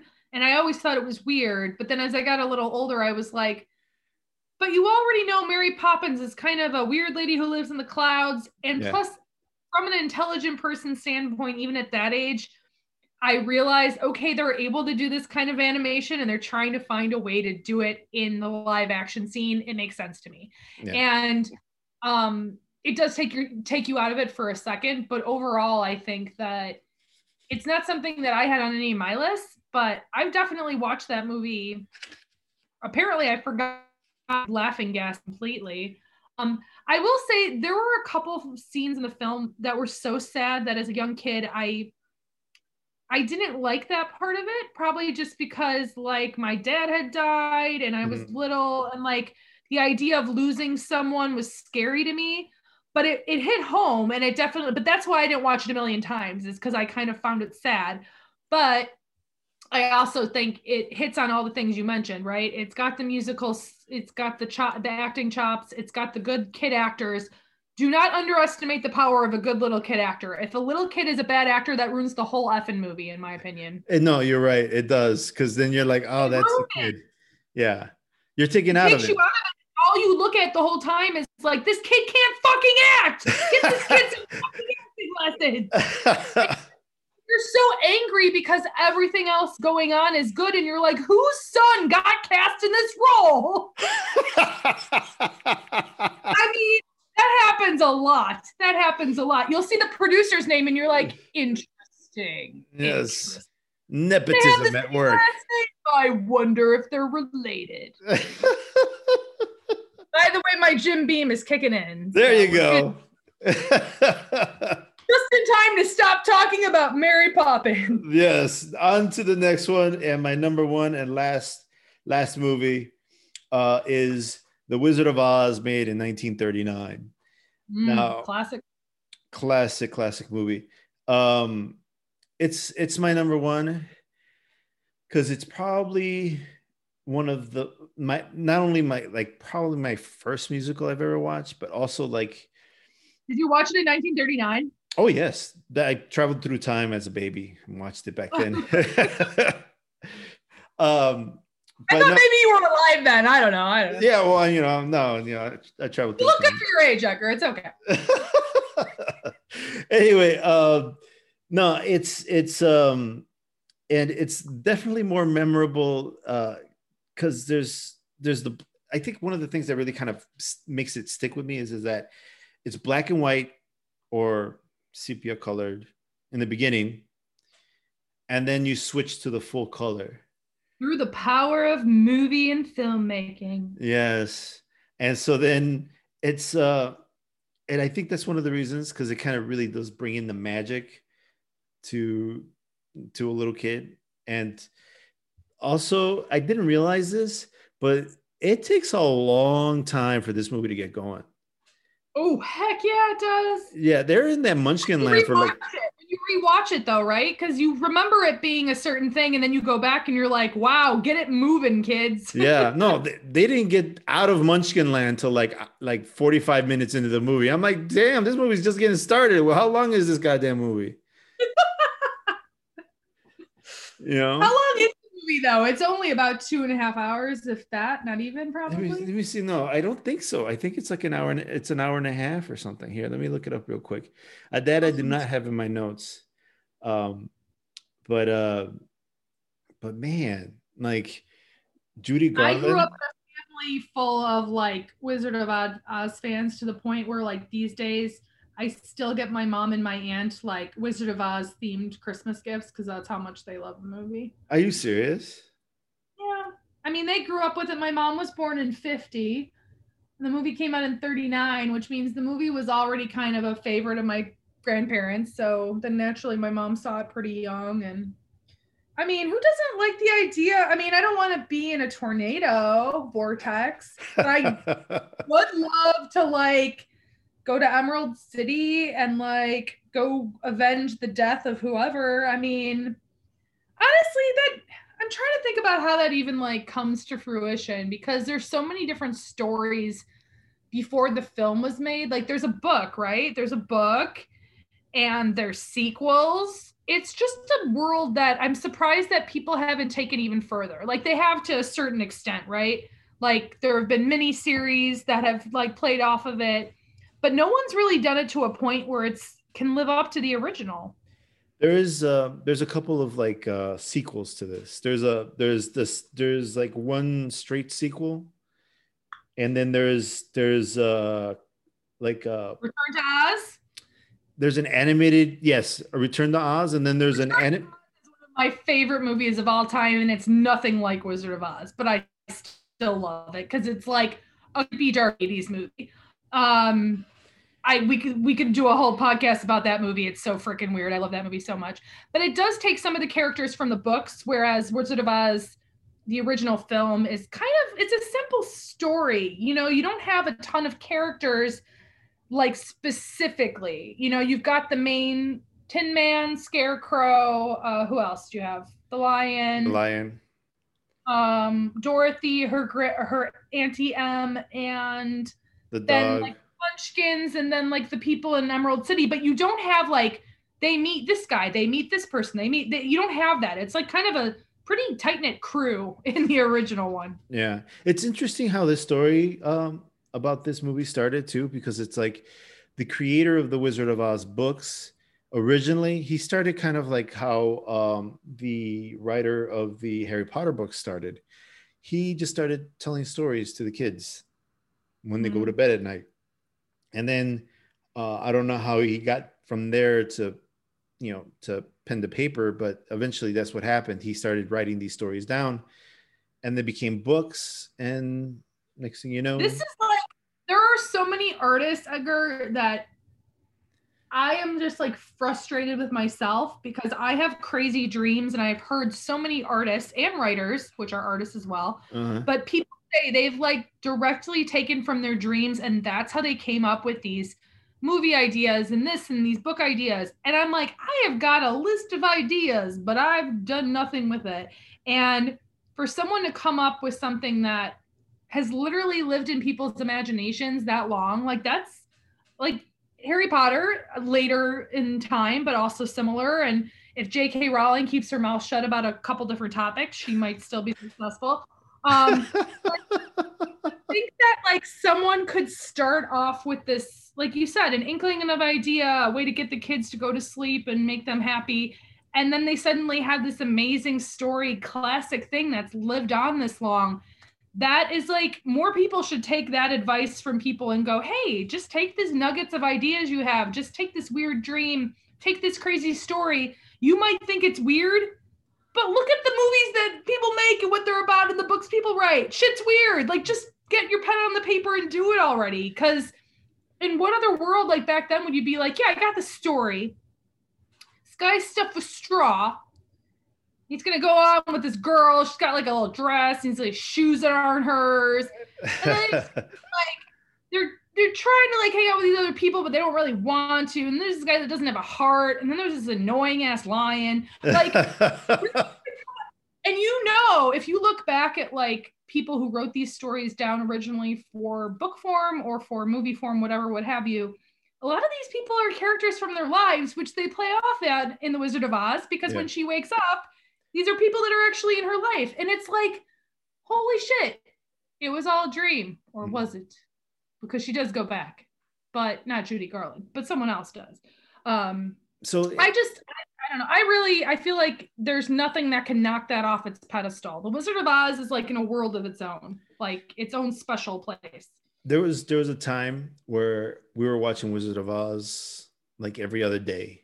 Like my my kid, my daughter, I think she got to about three or something, and it was that, and I think Frozen or something else was like on rotation, and I'm like, I can't watch these movies anymore. But I mean that that Wizard of Oz is such a a great movie. I mean, it's so this girl gets transported to this other world, right? It's another kind of Alice in Wonderland story, Mm. but it's a musical, right? And you got the you know great songs like the Munchkin Land song, and then there's like the Yellow Brick Road. I mean, who doesn't know the Yellow Brick Road? You know, uh, and or we're off to see the wizard, right? We're off to see the wizard. Elton John wrote a song called Goodbye Yellow Brick Road. So he was trying to get away from the Yellow Brick Road. Oh boy. But, uh, But I mean, it's just more proof that it stays in your, in your, um, by the way, it's an hour and 52 minutes. yes, yes, I saw that. Wait, you mean it, to tell me they didn't get out of Munchkin Land until the first 45 minutes? Yeah. Oh my God. the first it, it was like a it, like yeah you don't see like yeah because there's all that celebration they killed the witch right and then her feet roll up or whatever and they got the, she's got the shoes all that yeah there, that whole setup took like half the movie As I mean, they really are trying to set up for you. Okay, so she was just with Annie M, and now there's a tornado, and now she's in some freaky world. And they had to make it seem prominent enough, like this this witch being defeated was a big deal. It's not like they'd just be like, "Good job, Dorothy. Now be on your way." They really did kind of like play it up, and then of course you have the other witch come in and make her appearance. Two witches actually. Yeah. You've got Glinda, the good, and then you've got the other one who's basically like the scary bitch yeah. who I mean, there's a lot that does happen in Munchkinland, to be fair. But I didn't realize that there was only about another hour allotted for the rest of the story. I do remember. I do remember being at a, at a point where it's just like, when are they going to get out of here? When are they going to get out of Munchkinland? They're not, they're not walking. They got to get to Oz. You know, like Dorothy, you're hanging out here too much because then it's just like all the Munchkins come out to to think, and we of the you know people of the Pop Guild, whatever, you know, whatever, you know, like Lollipop Guild. the Lollipop Guild. But you know what I'm talking about? Yeah, I didn't want to. I didn't want to. I didn't want to say all the lyrics. Saying it properly, Edgar. You had an opportunity. I didn't want to say all the lyrics because I didn't want to show how big a nerd I am. But you caught me. I know the lyrics. I just didn't want to you know say. each little guy's like part. Yeah, you know, like Well, Dorothy was gonna need like a red, you know, ruby hoverboard if she needed to get out of there because, like, it- I mean, it does sound, it does seem like she spent a little too much time. Because what happens after that? Okay, she goes, she leaves, she meets the other characters, and then they go to the Emerald City. That's it, right? that's basically it. I mean, there's some. They, I mean, they they run into the witch a little bit, right? And then Well, they, They- obviously end up with, with the monkeys and all that at her castle place or yeah, whatever. well, eventually, right? But like on the way to on on the way to Oz, they run into that field of flowers. poppies. Yeah, and Get they them fall, yeah. That's it- what that's what it is. Did you not know that? That's what that scene's about. I don't remember that being. Are you serious? So poppy, if you have poppy seeds, like a poppy seed muffin, it's I- got opium in it. yeah. So if you had huge amounts of poppy seed, you would get a dose of opium. The poppies in that the reason they pass out is because they're all high. that's what that's what that's no about. way. Oh Jesus Christ! You just changed this They movie took a little nap because they laid in the poppies. because they're so damn high. It's a movie for the children. Put it on repeat. wow, God! Sometimes I feel like I mess up really bad and I don't even know it. Well, your kids aren't laying in a poppy field right now, so you're doing okay. I guess I guess so. Uh, I mean, that we know of anyway. Jesus Christ, Jesus, Jesus Oh, Christ! gosh. I did not. Did I? Jesus. Are you sure? Wait, what? Am I Are you- sure what? Are you sure that's a poppy poppy field or whatever? Poppy's Field, Wizard of Oz. Oh, mm. So hold on. So like you know, there's a lot of like crazy stories around the Wizard of Oz. Apparently, like there was a Munchkin Oh. who hung himself. so what did that turn out to be? Was it like something hung from a tree, or I remember reading like versions of this is really what it was. It wasn't what they said it was. No, I think it, it was actually a, a a- little a little person. As far as I know, it it really is. It really was a little person who who hung himself. Um. I swore I read a story that explained away that because you can see that thing in the background of the tree when they're Uh-huh. on the yellow road, and that was forever a rumor. And then I swore I read somewhere that um it was something else hanging there. Um either way, if you look back at a film that old, it's always interesting to try to figure stuff out because it's like that looks out of place, that shouldn't be there. Um so wait, so um um so i looked up the whole poppy thing. I had to laugh only because uh, there was something about one of the muppets movies playing off of that and making like a techno hookah club where they all um but no it's accurate. So one of the lines i can't remember if it's from the book or the movie but it's oh what's happening? I'm so sleepy. I just can't run anymore. Oh please i have to rest just a minute. Toto where's toto? Yawn dorothy gale it's they're getting high but it's not like they're getting high they're just getting uh, the effects of the high because they're laying or sitting or they're near the poppy. oh, that you can get high on that yes holy crap!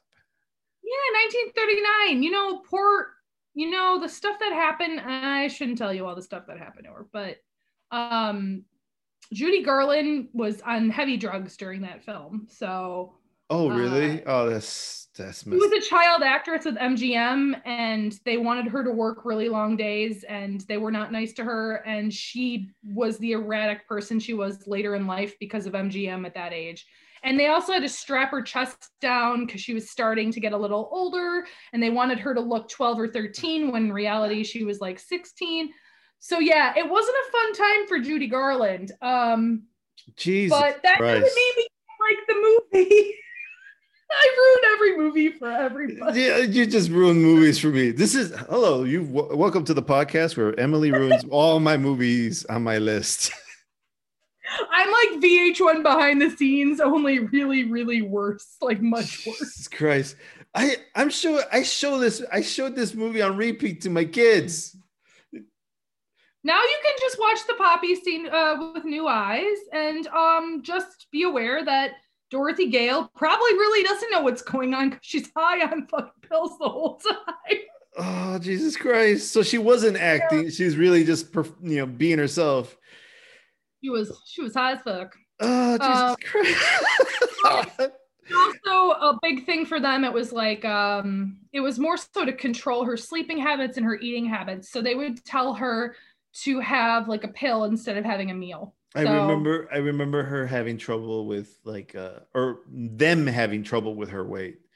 Like eating disorder. Yeah. they gave her eating disorder. And of course she was not a big girl but if you have a girl who's 16 who's blooming who you want to play a 12 or 13 year old but back then you were married to the studio. It wasn't like now where actors can kind of pick whatever project they want. Back then it was like you're making four pictures with paramount or mgm and judy garland i mean her her daughter liza minnelli equally is screwed up because of drugs um i mean obviously amazing performer, still alive to this day.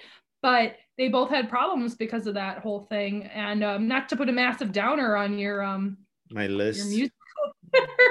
brought, brought up. I wasn't gonna bring up the Munchkin little person hanging from a tree. You brought Yeah. that up. So serious. I I can I redo my list? I just I'll go find better. it's a mythical movie. You just can't think about it from the perspective of the hide and scenes. just don't think If about the reality of it.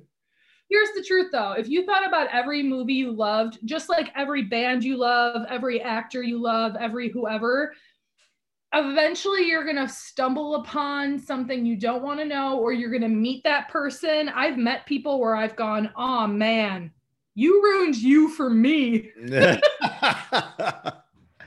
Because you had this like idea in your head of like if you met someone say like Judy Garland, say she was alive today, Uh-huh. it's 1939 and you know you're off i don't know chim chim chimaruin or whatever you do at that age now you're dick van dyke apparently in a different film but say you met her like wouldn't you be like of course like oh my god it's the girl from the movie that i love and it's so cool and you only want to think about all that stuff but then what if the girl was like co- completely wackadoodle and was mean to you it's just like you're, you're better off thinking about movies from the perspective of this is how I want to remember it for our own psyche, right? Uh-huh. Because if you start thinking too much, I mean, I can't. I can't even tell you the number of films where I've read stuff about them and the two actors hated each other. Like one of my favorite movies, Breakfast at Tiffany's, the two main actors didn't hate each other, but they didn't like each other very much. And I still watch that movie and I love it and I love the romance and I love their relationship, but I know in my head they don't like each other, but I just have to, you know, there are push that aside. there are three celebrities that I met in person, and the Am three. I one of them? Uh, yes, you're you're the fourth celebrity. Four. Yeah. no, but like uh, the the three celebrities did not disappoint. I met Jackie Chan in, in person at a at a book signing, and he was super nice. He has the biggest hand you'll ever shake. Uh, it, it- it's not it's not like long. It's just super fat. It's like his hand is twice the size of a normal human hand, it- but the width wise, it was so wide. His his fingers are fat. Like there must be. Why he's successful or what's the deal? I, well, I mean, he's always climbing stuff and hitting Can he things. perform better in combat? I have no Yeah. idea. But he he was he was as gigantic as you would think he would be in real life. Um, super nice guy. Uh, and uh, his one of his stunt doubles, I also kind of took a picture with. He's he wasn't as nice, but very nice as well. Um, I I also just a stunt double, it doesn't matter. well, the stunt double was like a villain in one of his movies. So I was like, I gotta take a picture with this guy, you know, you know, and he, long. That's a story for another type. But the other person I met was Ron Howard, and he was just. Mm. I, I had I was I had just left film school or not left film school, but I was like I had just left class in college. I was walking down Michigan Avenue with a bunch of my friends, and we passed this guy, and I'm like, was was that Ron Howard? You know, and like everybody's like, yeah, that's that's is that Opie? I said like, yeah, that's that's Ron Howard. Yes, That Opie. yeah, it's just like, I'm like, holy shit.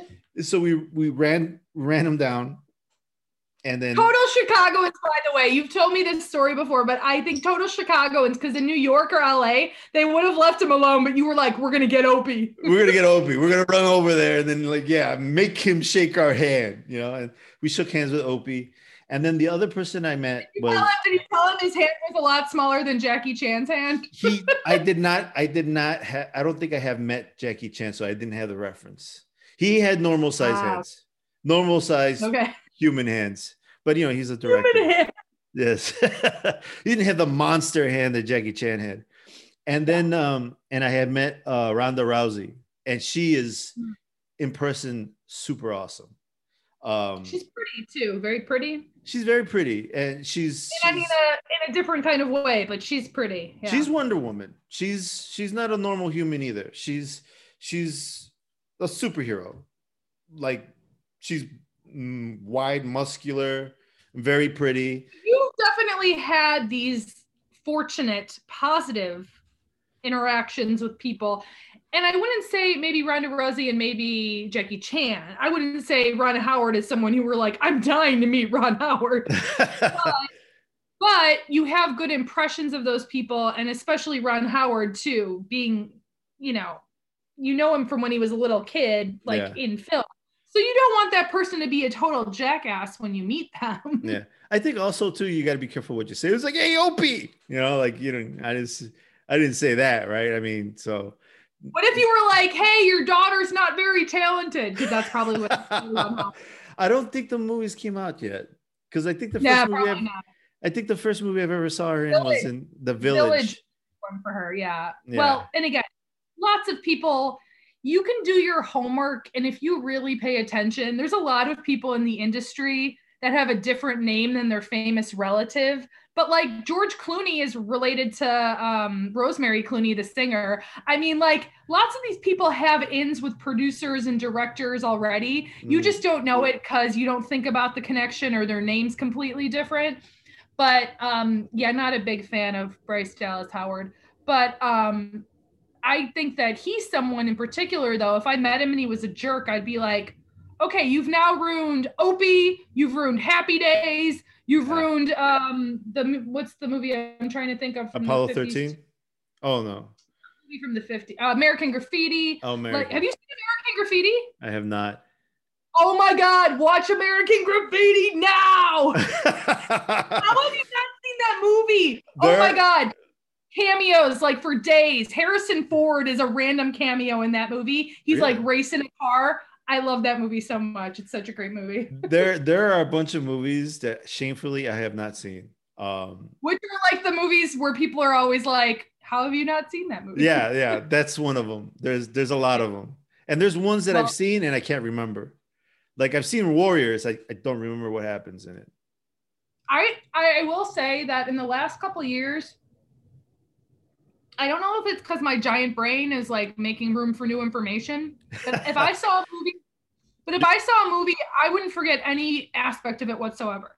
And Mm. now I obviously can't remember the one aspect of Mary Poppins, which bothers me because if someone mentions a movie, I usually could tell you from start to finish what happened. And these days I'm like, there's definite big parts that stand out, but unless it's a movie that I've seen a million times, I'm not going to necessarily remember all of it, and that concerns me. But it could just be old age. I no, I think what because I, I've noticed that too, and it, and I only seem to notice it notice it when we talk about movies in a podcast because what we're doing in, in a podcast is a little different than when we do in regular conversation, right? We're in this process, we're kind of dissecting these movies, so you kind of need to remember more. And like for example, I saw, I saw the fucking I can't even remember the movie right now. Jesus Christ! You see, there you go. right? Right? Yeah. but I saw the Demon Barber this morning. Jesus, what's wrong with me?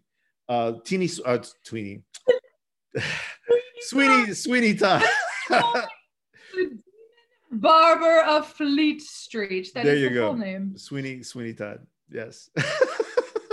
and I saw it this morning. I can't even remember mean, the title. But I have noticed this about you, Edgar. If you have not recently watched something, yeah, you have a harder time kind of remembering certain aspects, which I've been doing the same thing lately, which again makes me angry. Like, where what is my brain making room for? More work jargon? I don't need more work jargon. I need to remember what happened in that scene in Return to Oz, god damn it. Benefit. I mean, it's not gonna help me, but at least I know I know. yeah, yeah. Make you feel better about whether you, you know you're losing your mind or not, right? I mean, it's one of the things I think about. I'm like, am I getting dementia? Am I am I, you know, what's wrong with me? day. Every day.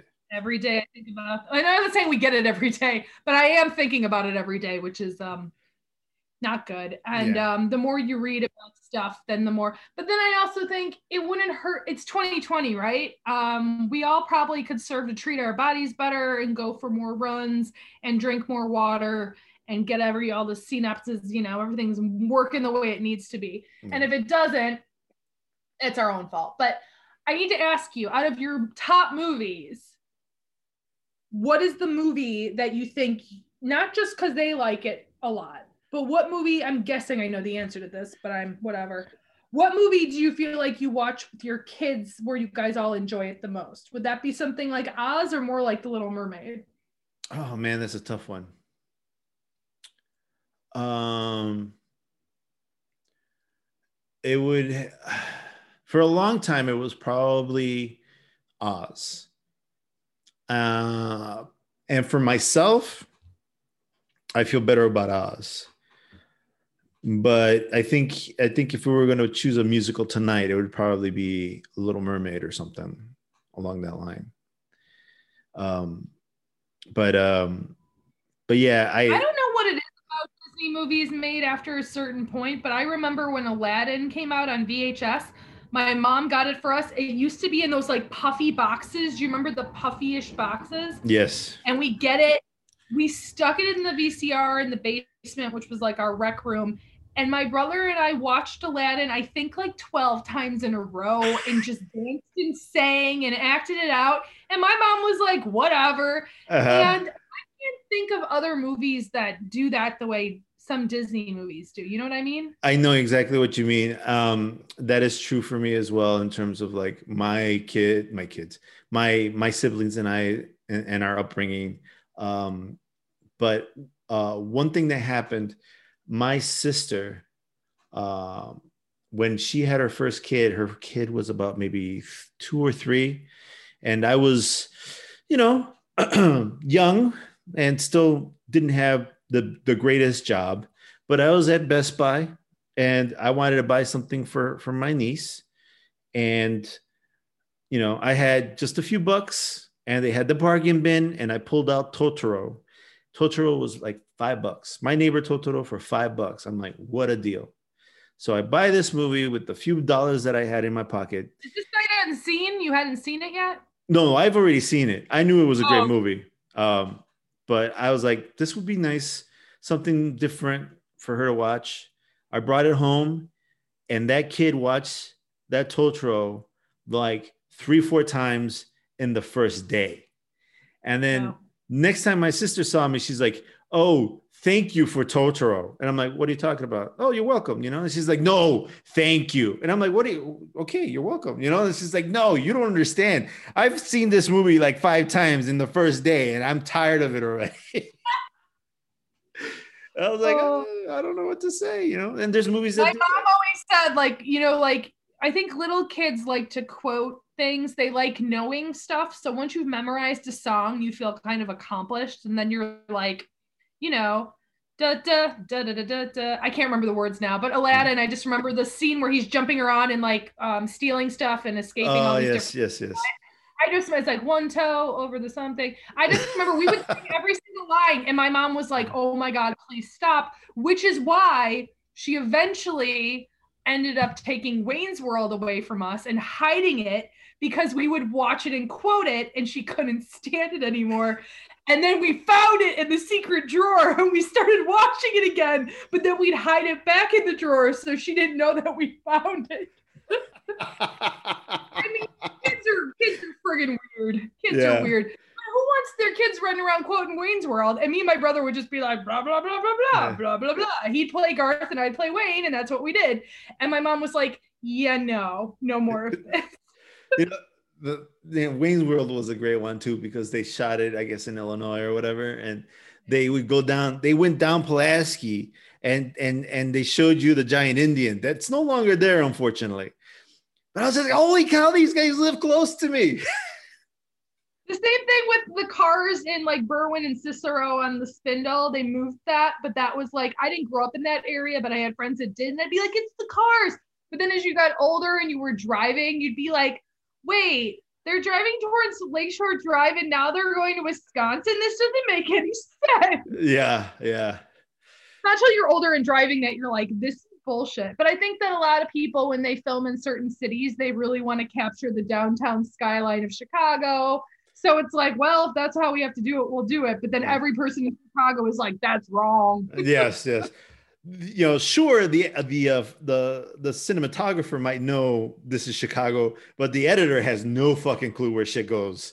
You know, It- it's Because just- they show the exit. Like in every movie, it seems like they show something and then the exit they're getting off of. And I'm like, there's no way you could do that in that span of time. That makes no yeah, they're going the other way. They would have had jump over the divider and go. Yeah, which, wor- you know, making logic doesn't always come into play. So yeah. And, and the Matrix does that as well, where it's just like, oh, run down this way, run down that way. I'm like, what? And I remember looking, oh shit, they're in Chicago, and I'm looking, I'm like, this is not Chicago. What? Where the Mhm. fuck is this? You know. But anyway, that's my list. I like Um, your, I think it's a solid list. If you had two honorable mentions, what would they be? We don't have to go into depth, but what would they be? Um, it would Moulin Rouge would be one. Oh, well, you're stealing my movies. I was keeping it secret. You said it. You just said it. Right? You just. uh, but I I said Moulin Rouge was one of my uh one of my uh what you call it. You have good taste, sir. You have good taste. Moulin Rouge is just so. Okay, let's not talk about it now because we're going to talk about it next time. You're right. You're right. Okay, I won't. I won't talk about it. But I, Yeah. I, I like me some Moulin Rouge. Um, and then. Uh, It's going on a T-shirt with your name. I like me some. I like me some Moulin Rouge. Oh Jesus Christ! um, That's yeah, I can't remember. I can't remember what my other honorable mentions are, but um, I remember Moulin Rouge only because it was on your list. Um, but I, I, you know, ah, crap. I could give you an easy list of like probably ones you've never seen too. I mean, I think that anybody who's into theater as I am can appreciate the difference between a good movie musical and a bad one. Mhm. And yours were all good choices. There were a lot of ones that were just train wrecks, like poorly managed. And again, when you get the Hollywood hands on something that was originally on Broadway or was a book or whatever, and you don't get the right other players in there to advise, it just turns into like a big shit show and it's Yeah. not good. Oh, I did want to mention Hamilton, although it's not really a movie. It's it's a musical musical shot, kind of recorded. So it's not. I, I don't I don't think of it as a movie musical, um, but I did want to mention it because it's very, it's it's very I guess innovative, right? It's very cool, um, but what is it like four hours long or something, man? It's just like after like the the first act, I'm I've like. I've seen it three times, there, so I can't remember because you've got like an intermission and you've got your breaks and stuff. Um, I have not watched it on Disney Plus yet, only because Disney Plus sucks on my TV. Um, but anybody who didn't have the opportunity to see it in a theater, like it is innovative and it is what it is. It it's nothing like Rent, obviously, in terms of content, uh-huh. but it reminds me of the excitement around that musical at the time when it was on Broadway, not the film version of Rent, but the Broadway show.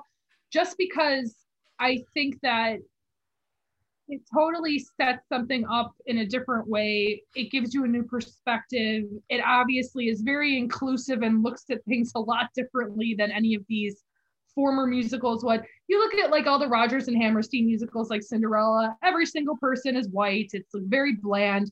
And Rent was something that really brought HIV AIDS into the foray. Hmm. It brought all these different people of different makeups and backgrounds into the story. And then Hamilton, when that did that, it reminded me of the excitement I had as like a 16 year old girl. Um, although actually I was more like 13 when Rent first came out, but I was really into it when I was 16. And Hamilton did that for like the next generation. And it's just, it's it, anything that gets butts in seats or gets people to look at history in a new way, I think is worthy to me because you're using your voice to speak to a different group of people who would not have seen themselves in any of these other shows because they weren't represented. Like simple as that. Yeah, I, I, I, I'll be honest. I haven't seen a lot of um, like uh, stage musicals. I've seen, man, I can't remember all of them, but I have seen, for example, um, Wicked, which is the one I think is one of my favorite ones that I've seen because obviously, I mean, I remember it, but um, Also, you like The Wizard of Oz. I like the Wizard of Oz, and so having Wicked, it was really interesting. I didn't think that it kind of went together, you know, um, in terms of story. Like they kind of made this underlying story. I was just like, this doesn't work, but it's cool. Like I like the music, you know, and uh, Idina Menzel, you know, or Adele Dazeem, as some people might call her, is uh, yeah, Good old Johnny Travolta. there you go. Yeah. there was a there was a That ni- dude needs to figure his life out. yeah. There there was a time there. There was a name generator, a Travolta name generator. You pop in your name, it would spit it out some other kind of weird way, and you'd get a new name. But Let's see if that still exists, really. Wait a minute. what, what does it say? This would be a nice thing to end on. This would be a nice thing to end on if it actually still works. Let's take a quick look. Oh man. Here's the widget. Let's see if the widget still exists. All right, you want to be Edgar OtraVez? yes. Let's do that. Your name is Edward Ortiz. Oh Jesus Christ! it just made me another person. It just- Sorry. that's pretty boring. But it is. Wait, I want to see what mine is. That's really not. It needs to be like really. Oh God, mine's good. Elijah Yoing.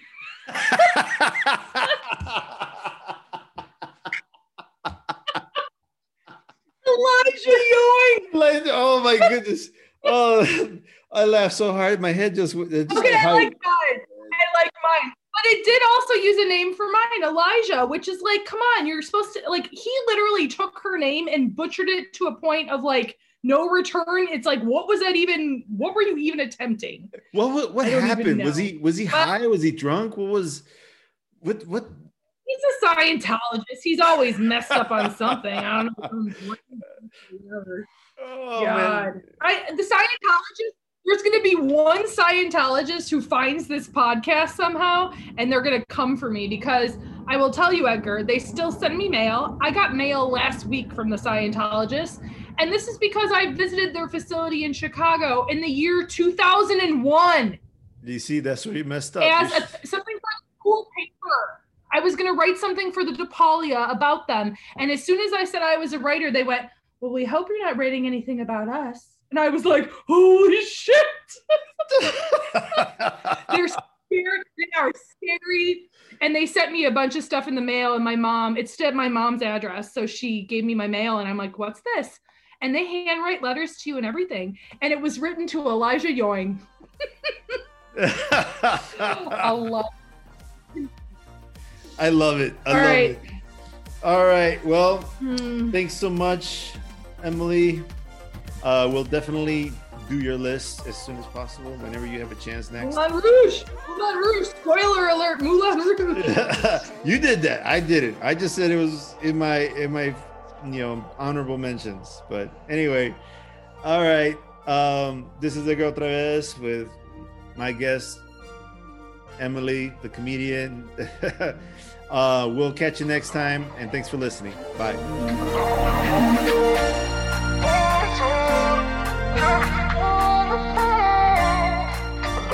All right. So um, the music you're hearing, which I really, really dig, is called Few Things, and it's by Swoop or Soup, S O O P. Uh, and you can find that over at Epidemic Sound. Man, there is so much to talk about. I just musicals are just so much fun. It's just there's so much work that goes into it. The dancing, the singing. It's it's a it's a hard job doing these musicals, and it, it must they must have a blast doing these things too. But anyway, as you can tell, we had a blast too. Hope you enjoyed the podcast. If you want to support the podcast, head on over to shop.theflowrollpodcast.com and we'll catch you next time. Thanks. Bye.